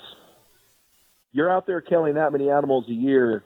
Not even Levi, Morgan will show a bad shot too. He's a he's the greatest 3D archer to ever pick up a bow, and his shooting ability makes him a ridiculously lethal hunter. But even he makes bad shots on on animals, and he'll show it, and they get blasted for it. Like I can't believe you showed that. But then out of the other side of their mouth, when someone like me, who says things that not everybody in the TV world wanted said, like, well, guess what? What you see is not what you get; it's what they give you. The same person gets all bent about that. Well, that's not real hunting. Well, guess what, bitch? You complained when the guy showed him shooting one in the guts, and now you're pissed off because you found out that on some shows they change a gut shot to a heart shot. You don't get it both ways. And I mean, that's part of the hypocrisy in the audience is that right now the biggest, you know, what's the biggest complaint in hunting television? Well, it's the I don't get to hunt 200 inch uh 200 inch deer all day every day. I don't get to hunt on these farms. I don't get to hunt here. I don't get to hunt there. It's not real for me. Well, guess what? Shooting that motherfucker in the guts is real for you. So what's the problem? Yeah, you bring up a very valid point there, and we do eat our own. And I mean, okay, let's rewind real quick. Uh, how many people in the world would have known Brian Broderick, who um, can keep a secret? I know for a fact. And two dudes that hate the public's eye, and Scott, uh, that really doesn't know anyone in the industry would have known, and I could have, I don't know, let's make some shit up, Frank. I stalked within 16 yards in its bed, Stabbed it. barefooted, uphill both ways, heart shot that aoudad. Unbelievable footage. Can am- amazing shit happened that day because we did have a video of me shooting it on the second shot, right? That looked like a 10 yard shot, whatever. We could have lied about that, totally faked it. Instead, I posted truth and I have somebody tell me I'm not remorseful enough. Like I said, people would Right. much rather believe a lie. I think people just like to complain Well- about well- anything nowadays, but Yeah. I personally, I'm I like uh, I like people when they're genuine and honest. It it makes it more relatable personally, but I guess people bitch about whatever. Well, and that that that's my whole point about the hypocrisy of of the audience. You're getting blasted because you told the truth. But guess what? Had you did what I'm not even going to put a percentage out there. That's a lot, over 90. If you had done what the vast vast majority of TV and online hunters do, which is you don't say shit about the first shot. You only show the second one and the recovery, and you're like, boom, I'm the man, bow down. Had you done that, no one would have known. Then, if it would have came out down the road by a cameraman ratting you out or a guy, whoever rats anyone out, it doesn't really matter who, but had it come out later, oh yeah, you know that Aaron Snyder? Remember that aoudad hunt?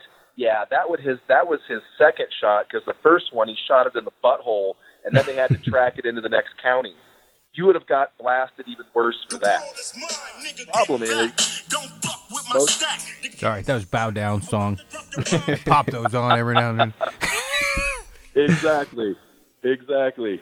Gangster rap made me do it. I did it, and so, um, but that's the whole point of the hypocrisy is people out there don't realize how often they're misled on social media and video. So when it does come out, or when someone does speak the truth like you, that's their moment to overreact to it Yeah. because something inside of them tells them this happens a whole bunch and I just don't know it. So I'm going to flip shit over this one because he just admitted it or now I know it. And that's just and that's just the reality of it. None of us are perfect. Period. End of story. None of us are perfect. Not in our personal lives, not in our professional lives, and most certainly not in hunting. Hunting is not a perfect scenario. Period. End of story. It's just all there is to it. And so people at home have been conditioned by these television shows. They've been conditioned by Inst- Insta Bros and Insta Hoes that all this shit is perfect. And unfortunately, that's just not the reality of the situation. You know, I use uh, Cameron Hanes as an example. I don't I don't understand why Cameron Hanes gets the hate that he gets simply because Cameron Hanes is not filming a TV show. Cameron Hanes doesn't have to kill 22 animals a year. Cameron Hanes doesn't have to do all that. But guess what Cameron Hanes can do? He can fucking hunt. He can he's in better shape than all of us combined and he can actually shoot a bow. And even he is not perfect when it comes to that situation. So what is it in this audience that has conditioned them to think that perfection is the unit of measure for everyone. So when someone either willingly, like you, says, I'm not perfect, here's what I did, you get roasted. Or when someone tries to do what everyone else does and gets caught, they get roasted. It's like pe- people want it both ways, and the problem is, is that's just not reality. No, for sure. And I would have to say with Cameron, part of it is is just his following so big. Is his probably percentage of hate is low. It's just his following is so freaking big. I mean, because neither like Frank and I have never been like Cameron leg humpers. I guess I'd say it's probably more of a manner of respect. Like you can't sure, deny. absolutely. Well, part of it too is Frank and I talk so much shit. I think that people might take. The, I mean, I, we don't really ever talk shit about Cameron because I've made a couple nipple comments, but overall, you can't take away, you can't deny the guy's a physical freak. And I don't mean it. What's amazing with him, he's not a natural, in my opinion, a natural athlete. When it comes to, you meet a dude that's um, 240 pounds, six foot two, who can dunk, run a five eight forty, Right. agile like crazy. Right. Um, Cam's a runner, you know, and he's built, uh, you know, lifting wise, he's gotten, you know, pretty. I mean, he's gained some, put on some lbs from that, from hard work. He runs like Forrest Gump. Um, he can get after it. So that he's put Right. in the work. Uh, I just think his following is so big. You know, there's a jealousy factor there. And again, I'm not like uh, you know super leg humping pro cam, and I'm not a cam hater.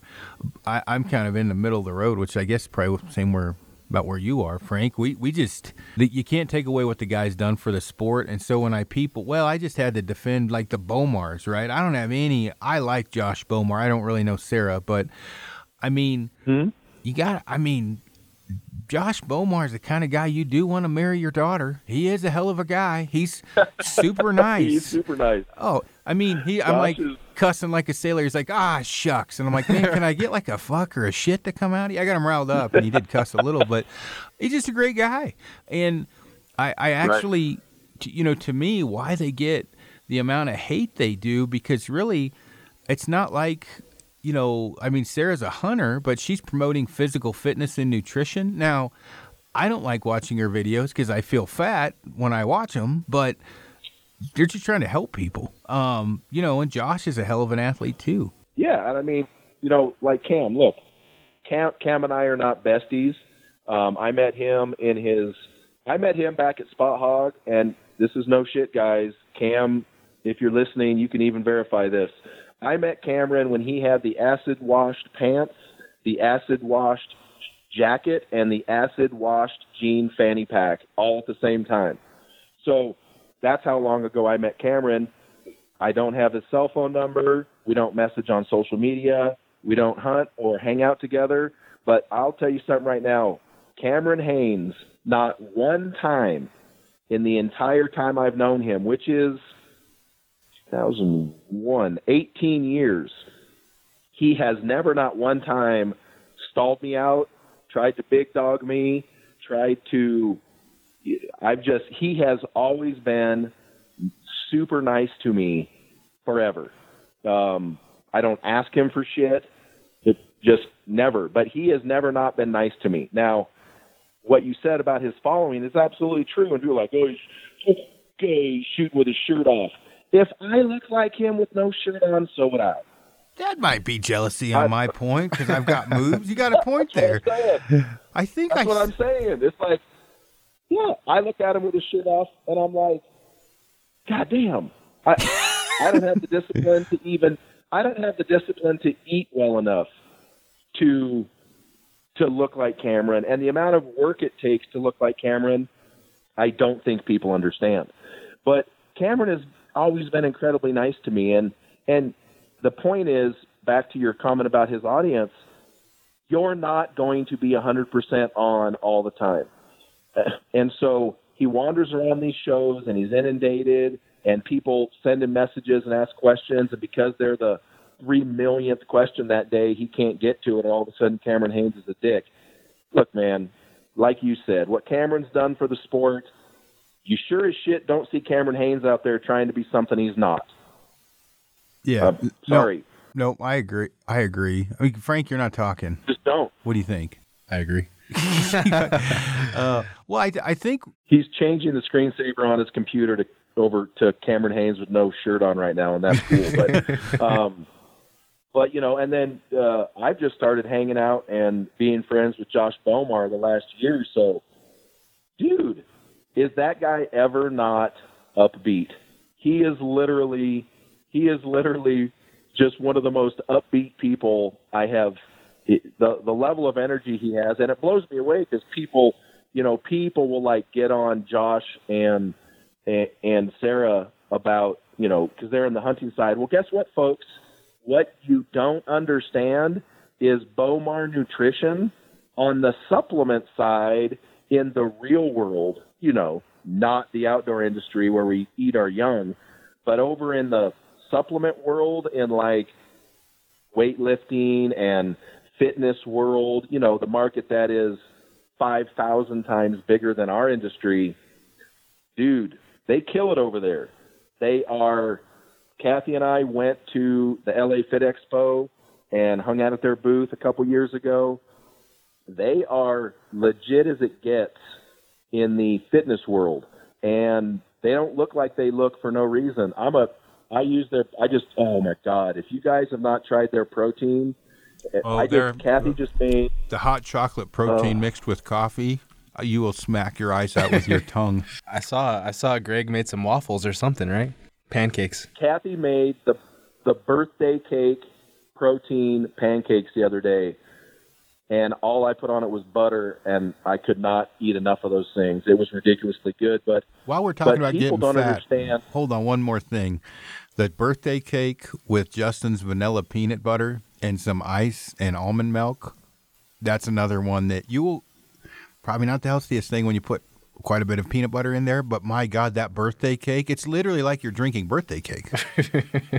It's I don't understand how how they get it to taste so good, but no, I mean that's just part of the thing too. Is is I think that the outdoor realm, the outdoor world, there's so much envy and jealousy there that whether you're Cameron Hanes or the Bowmars, it's like people want to tear you down for something. And my wife and I have hung out with with uh, Josh and Sarah several times. Um, we were at ATA here a couple years ago, and Josh and me were in the aisle chit chatting with a group of people about who the hell knows what. And as usual, Sarah and Kathy are sitting on the sitting in the chairs at the booth, probably laughing at us. And so, but they are cool people, and you know the amount of investment. You know, it's kind of like you know any other scenario where you know like Jim Easton. Uh, I don't know how many people know this story, but you know Jim Easton create you know is if you don't know who Jim Easton is, go over in the corner and practice falling down. Frank will be over there in a minute. um, one of those, you know. So Jim Easton built. That's Greg Easton's dad. Built the whole thing, did the did the arrows and all that stuff. But it wasn't until he created the baseball bats that things took off. And when he sold the baseball bat empire, he used the baseball bat money to then build archery into what it is. So it's a pretty interesting dynamic to realize that Jim Easton used arrow money to develop the baseball bats, and then when he sold that for a gajillion dollars, he then turned around and used that money to start the Easton Foundation, and then the baseball bat money is ultimately what built archery into what it is today.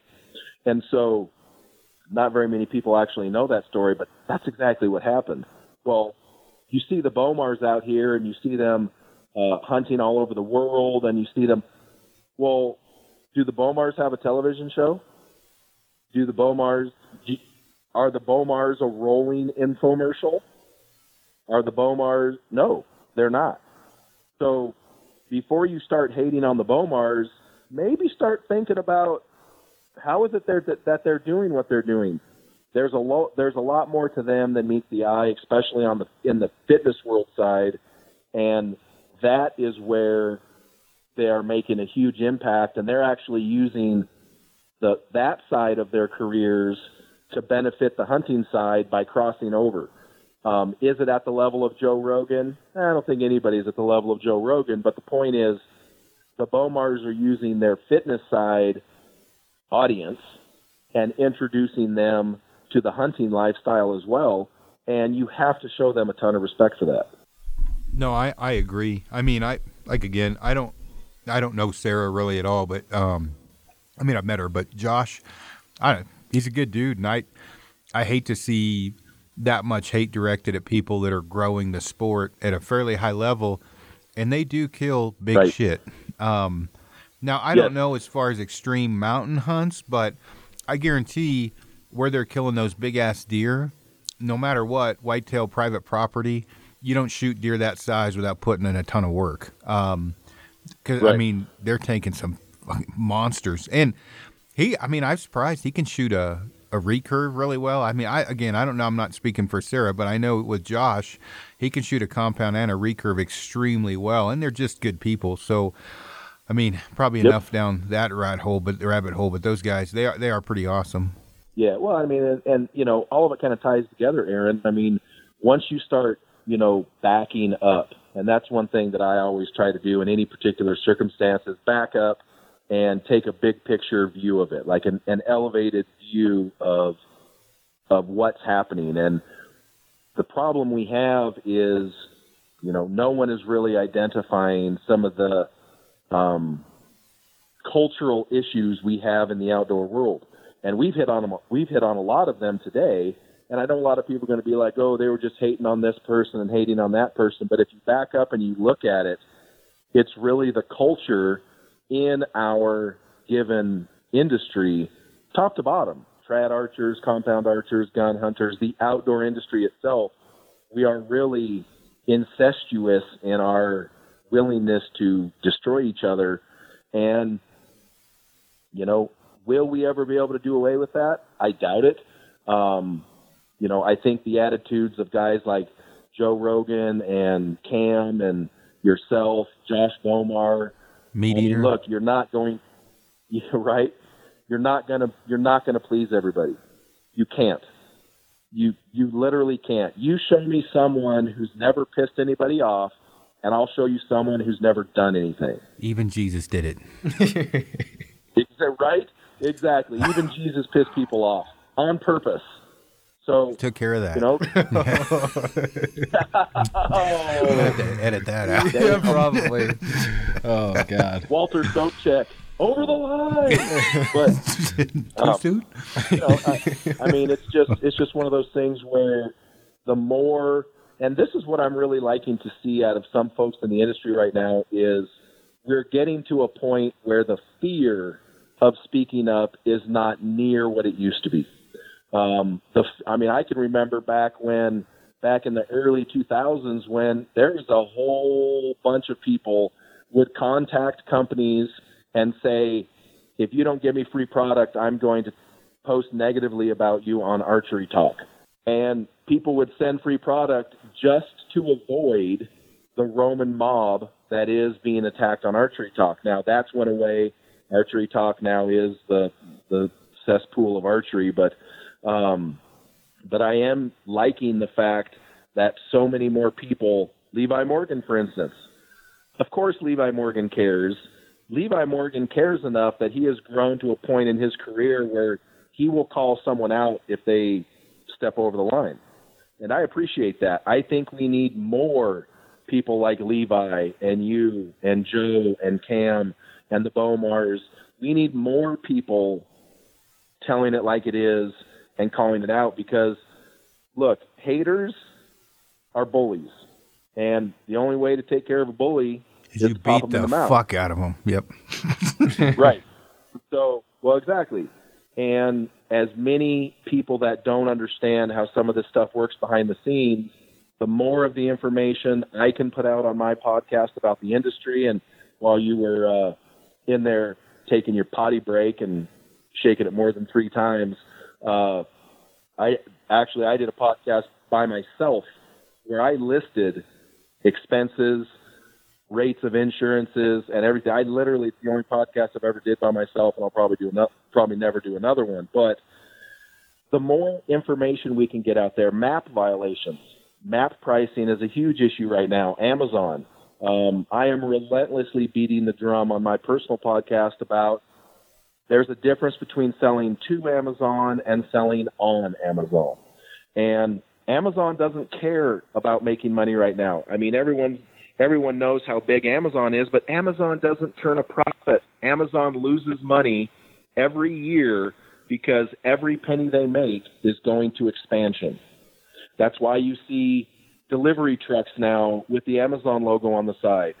Am- Amazon's going to start competing with UPS and FedEx. Watch, it's going to happen. And so Amazon is a huge problem for us. They will literally pay more than dealer and then sell for less than they actually paid because that's a control mechanism for the given market. And once they get to about a 40 to 45 percent market share in our space, they can then dictate to companies what prices are going to be, and they basically destroy entire markets, similar to what Walmart has done. And so this is all information on the industry side. And yes, I take heat for putting out some of this information. I've been threatened by one distributor in particularly because he has more to hide. And so it's just one of those things where the more information we can get out there, the more people that listen to you and me and all these other people that are trying to disseminate not just hater information, but industry information, knowledge is power. And if you're hating or if you have questions and you don't take the time to educate yourself and find out what the answer is, then you're part of the problem. Yeah, no, I'd, I'd agree with that. I just said yeah, no again. I got a problem with that. Um, you, you, I, I think though that when you talk about as far as knowledge is power, and we're on two hours here, so we should wrap this up fairly quick. But when you talk about knowledge All is power, I mean, you look at uh, it doesn't matter whether it's fitness, nutrition, the industry, um, you know, tuning, and and you do get a lot of which can be a good thing like learning okay you see a guy do something that makes no sense to you. So like uh like you said we eat our own you hop on there you make some jackass comment. Um, but if you would have taken a big step back and kind of learn the system learn what he's doing learn the industry uh, I th- think people one would have their eyes opened wide real quick on certain things, and if at the very least, you know, you're uh, like you said, knowledge is power. You're going to be learning some stuff, and I get that a lot. Um, you know, I've kind of learned that on, you know, photography. About the time you think you know what you're doing, you'll make an ass of yourself and figure out you didn't, and learn quite a bit in the middle. Right. Um, you know, a lot of uh, industry things in general. Um, God, is going to go down another rabbit hole, but if you looked at how many people are paid by one optics company but run another one in their chest harness and then people buy the what they talk about your eyes would be opened extremely wide because that happens i mean good lord. Well we know people that run our packs that anytime on video they're running a different pack and then when they got to load out meat and these are very well known companies i'm not going to fault them for it we can't afford to pay them what that other company's paying them and i don't want them to have back problems so i'm glad they run our stuff but that kind of i mean i think people would be pretty surprised about that i, I would say i mean i think people probably shit their pants if they knew how often that happens Well, absolutely. I mean, I just posted this weekend. I was, you know, I posted a little quick video. I was doing some, you know, I made a joke and said this is what happened when line tuning and bare shaft tuning have a baby. But I was shooting a bare shaft at 100 yards, and it was hitting on the same line up and down and left and right as my fletch shafts at 100 yards. I will probably spend two hours today answering messages on how that's possible. Oh, I, I would bet you're right. And oh, dude, I uh, I I can't even tell you how many messages I have, unchecked messages I have right now. One guy on there called bullshit, and I was like, well, just because you don't understand how it's possible doesn't mean it's not possible. And the problem with shooting a bare shaft at 100 is twofold. Uh, just real quick, is the tune of the bow and the arrow is critical, but do you, do you understand how good of a shot you have to make at 100 yards with a bare shaft? And no Because- wind. Oh yeah, one little one little bobble in your hold, that thing will miss by two feet. So you have to be able to execute that quality of a shot to even bare shaft tune at 20, let alone 100. And so, and I didn't, and I'm not even sure I'm going to leave it here. But the reason that I tuned that bare shaft like I did at 100 yards, you know, because people were like, well, physics wise, it doesn't have 12 grains on the back of vanes. How's that even possible? Anything is possible. So you're telling me that you can shoot a bear shot or a, that you can shoot a field point and a broadhead in the same spot at 40 or 100 yards, and that's not perplexing as well. No, if you tune it to do it, that's what it'll do. And people just don't want to just don't want to get it because you know they either think they can't or they won't or they don't know how. And so I'll probably spend several hours today copy and pasting the same answer on uh, how it's even possible, and then they'll argue with me about. I would say if you had 15 inches of vane on the back of your fletch shaft, it'd be a little bit more, a little bit harder to duplicate at 100 because you've got, or a wrap in 15 inches of vane, uh, you know, three fives. But you're shooting such a low profile, you're fairly short vane. Um, 12 grains isn't really shit in g- the grand scheme of things. I mean, yes, it stiffens Right. your spine slightly. Yes, it does add a little bit of difference to your arrow weight, but on a shooting machine at 80, you can't tell the difference in 10 to 20 grains. I, I mean, we've tested this. Um, now you can tell Oh, yeah. when the spine of an arrow is shitty, meaning your dynamic spine um, is not consistent. You will see a bigger difference Correct. than you would with 20 to 25 grains at 80 yards. Um, a- at least in my testing out of a shooting machine, you may have found different. The spine of the arrow was key. The actual weight to a certain point really didn't matter that much up to a certain point. Once you got past 80, you started to see it. But 12 grains isn't really, Right. I mean, fuck, it doesn't really mean anything at 100. I mean, at, at 80, Right. at 100, it can a little, but even still, not much. Well, I can tell you right now, I have I'm testing the new 2.0 Shield Cut, which I've been they're not new. The 2.0 Shield Cut hybrids uh, versus the new, the actual new 1.85 inch Shield Cut AAE vanes, and I actually put them on 12 12 X10s I had that were a half inch shorter, and they were that half inch with the different vanes on there. It probably was. I think I went from 425 grains to like 418, and it was literally four inches at 80 yards. That's it. Yeah, Four I inches can buy at 80 that. yards. Yeah, I believe that. That's not that much. But what I, but you know how people will make up their arrows so that they're all within like a half a grain or whatever. Two, three grains will hit the same arrow hole out of the hooter shooter at 50 yards. Oh well, hey, hold on. I wanted to end this early, but I'm gonna. we're not yet. So with day six, we had a guy that said uh, the arrows were plus or minus three grains in a dozen. You know, and, and Broderick is, is very competent and can shoot, but not not at, a- at a level of maybe where you or I or someone else. And Brian's like, "Can you tell her three grains?" Uh, and I'm, of course, then I go crazy, chew, flying, trying to, you know, down there. Are you firing? And I'm like, Jesus, you can't tell the difference. And and the, I don't think people realize it's cool that they want to put that much effort into it, but it's to for no reason. In in my opinion, um, you will, for the most part, um, the spinning of the broadhead very vital. Got to make sure that spins true. Um, the tuning of the bow, the you know, or the tuning of the arrow to the bow, the setup of the bow. All of those things matter, which most people do not know how to do. But goddamn, they got to get within a couple grains of each arrow, which makes no fucking difference whatsoever. But you start talking about yoke Right. tuning and things like that, it's like speaking Swahili. But oh my God, my arrows are, you know, they're a little bit off. Or, you know what, I'm going to stop right there. But people need to really take into consideration what's important and what isn't. And once you have a hooter shooter, you can't, that thing doesn't lie.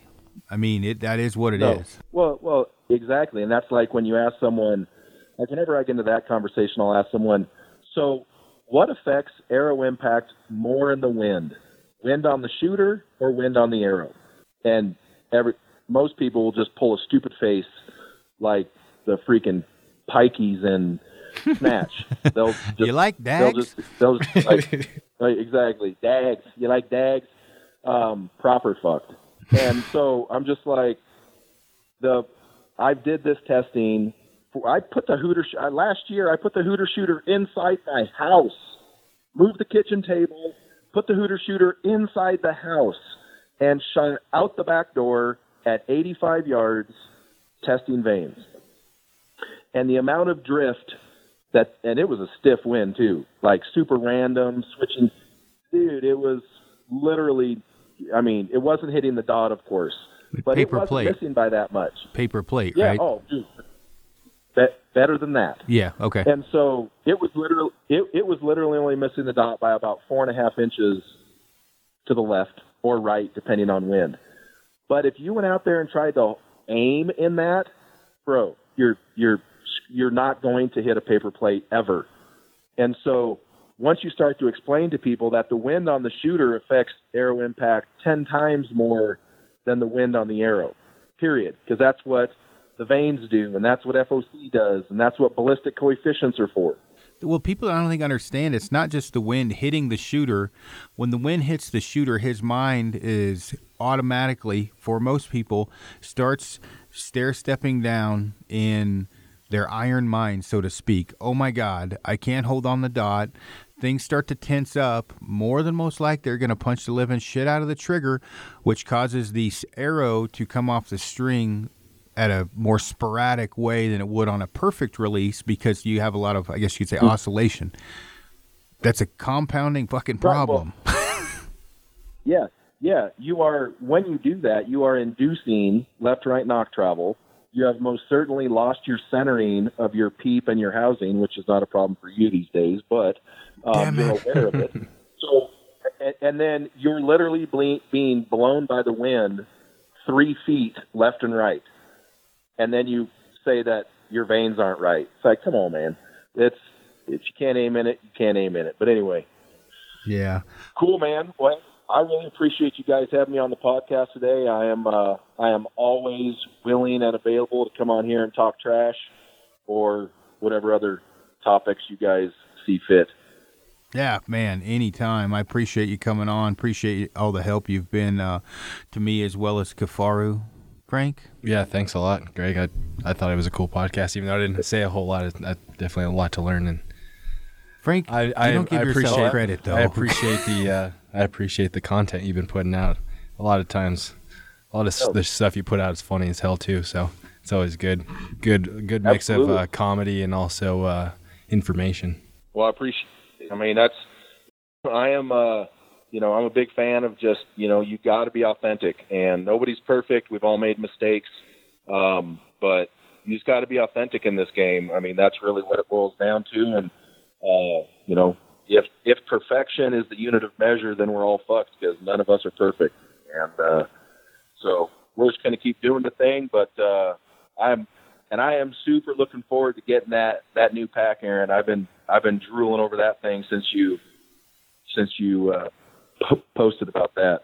Oh So, yeah, yeah. We'll try. We should be able to get it. Uh, it's a shape charge. We should be able to get it out to you by the end of the week, I would guess. So yeah, man.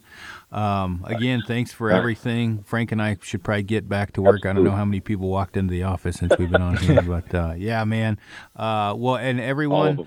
Yeah, no kidding. Um, yeah, look, look, or all you trad guys, definitely. Um, I think what four to six weeks ish. The uh, I don't know what you're gonna call it. The uh, the trad vane.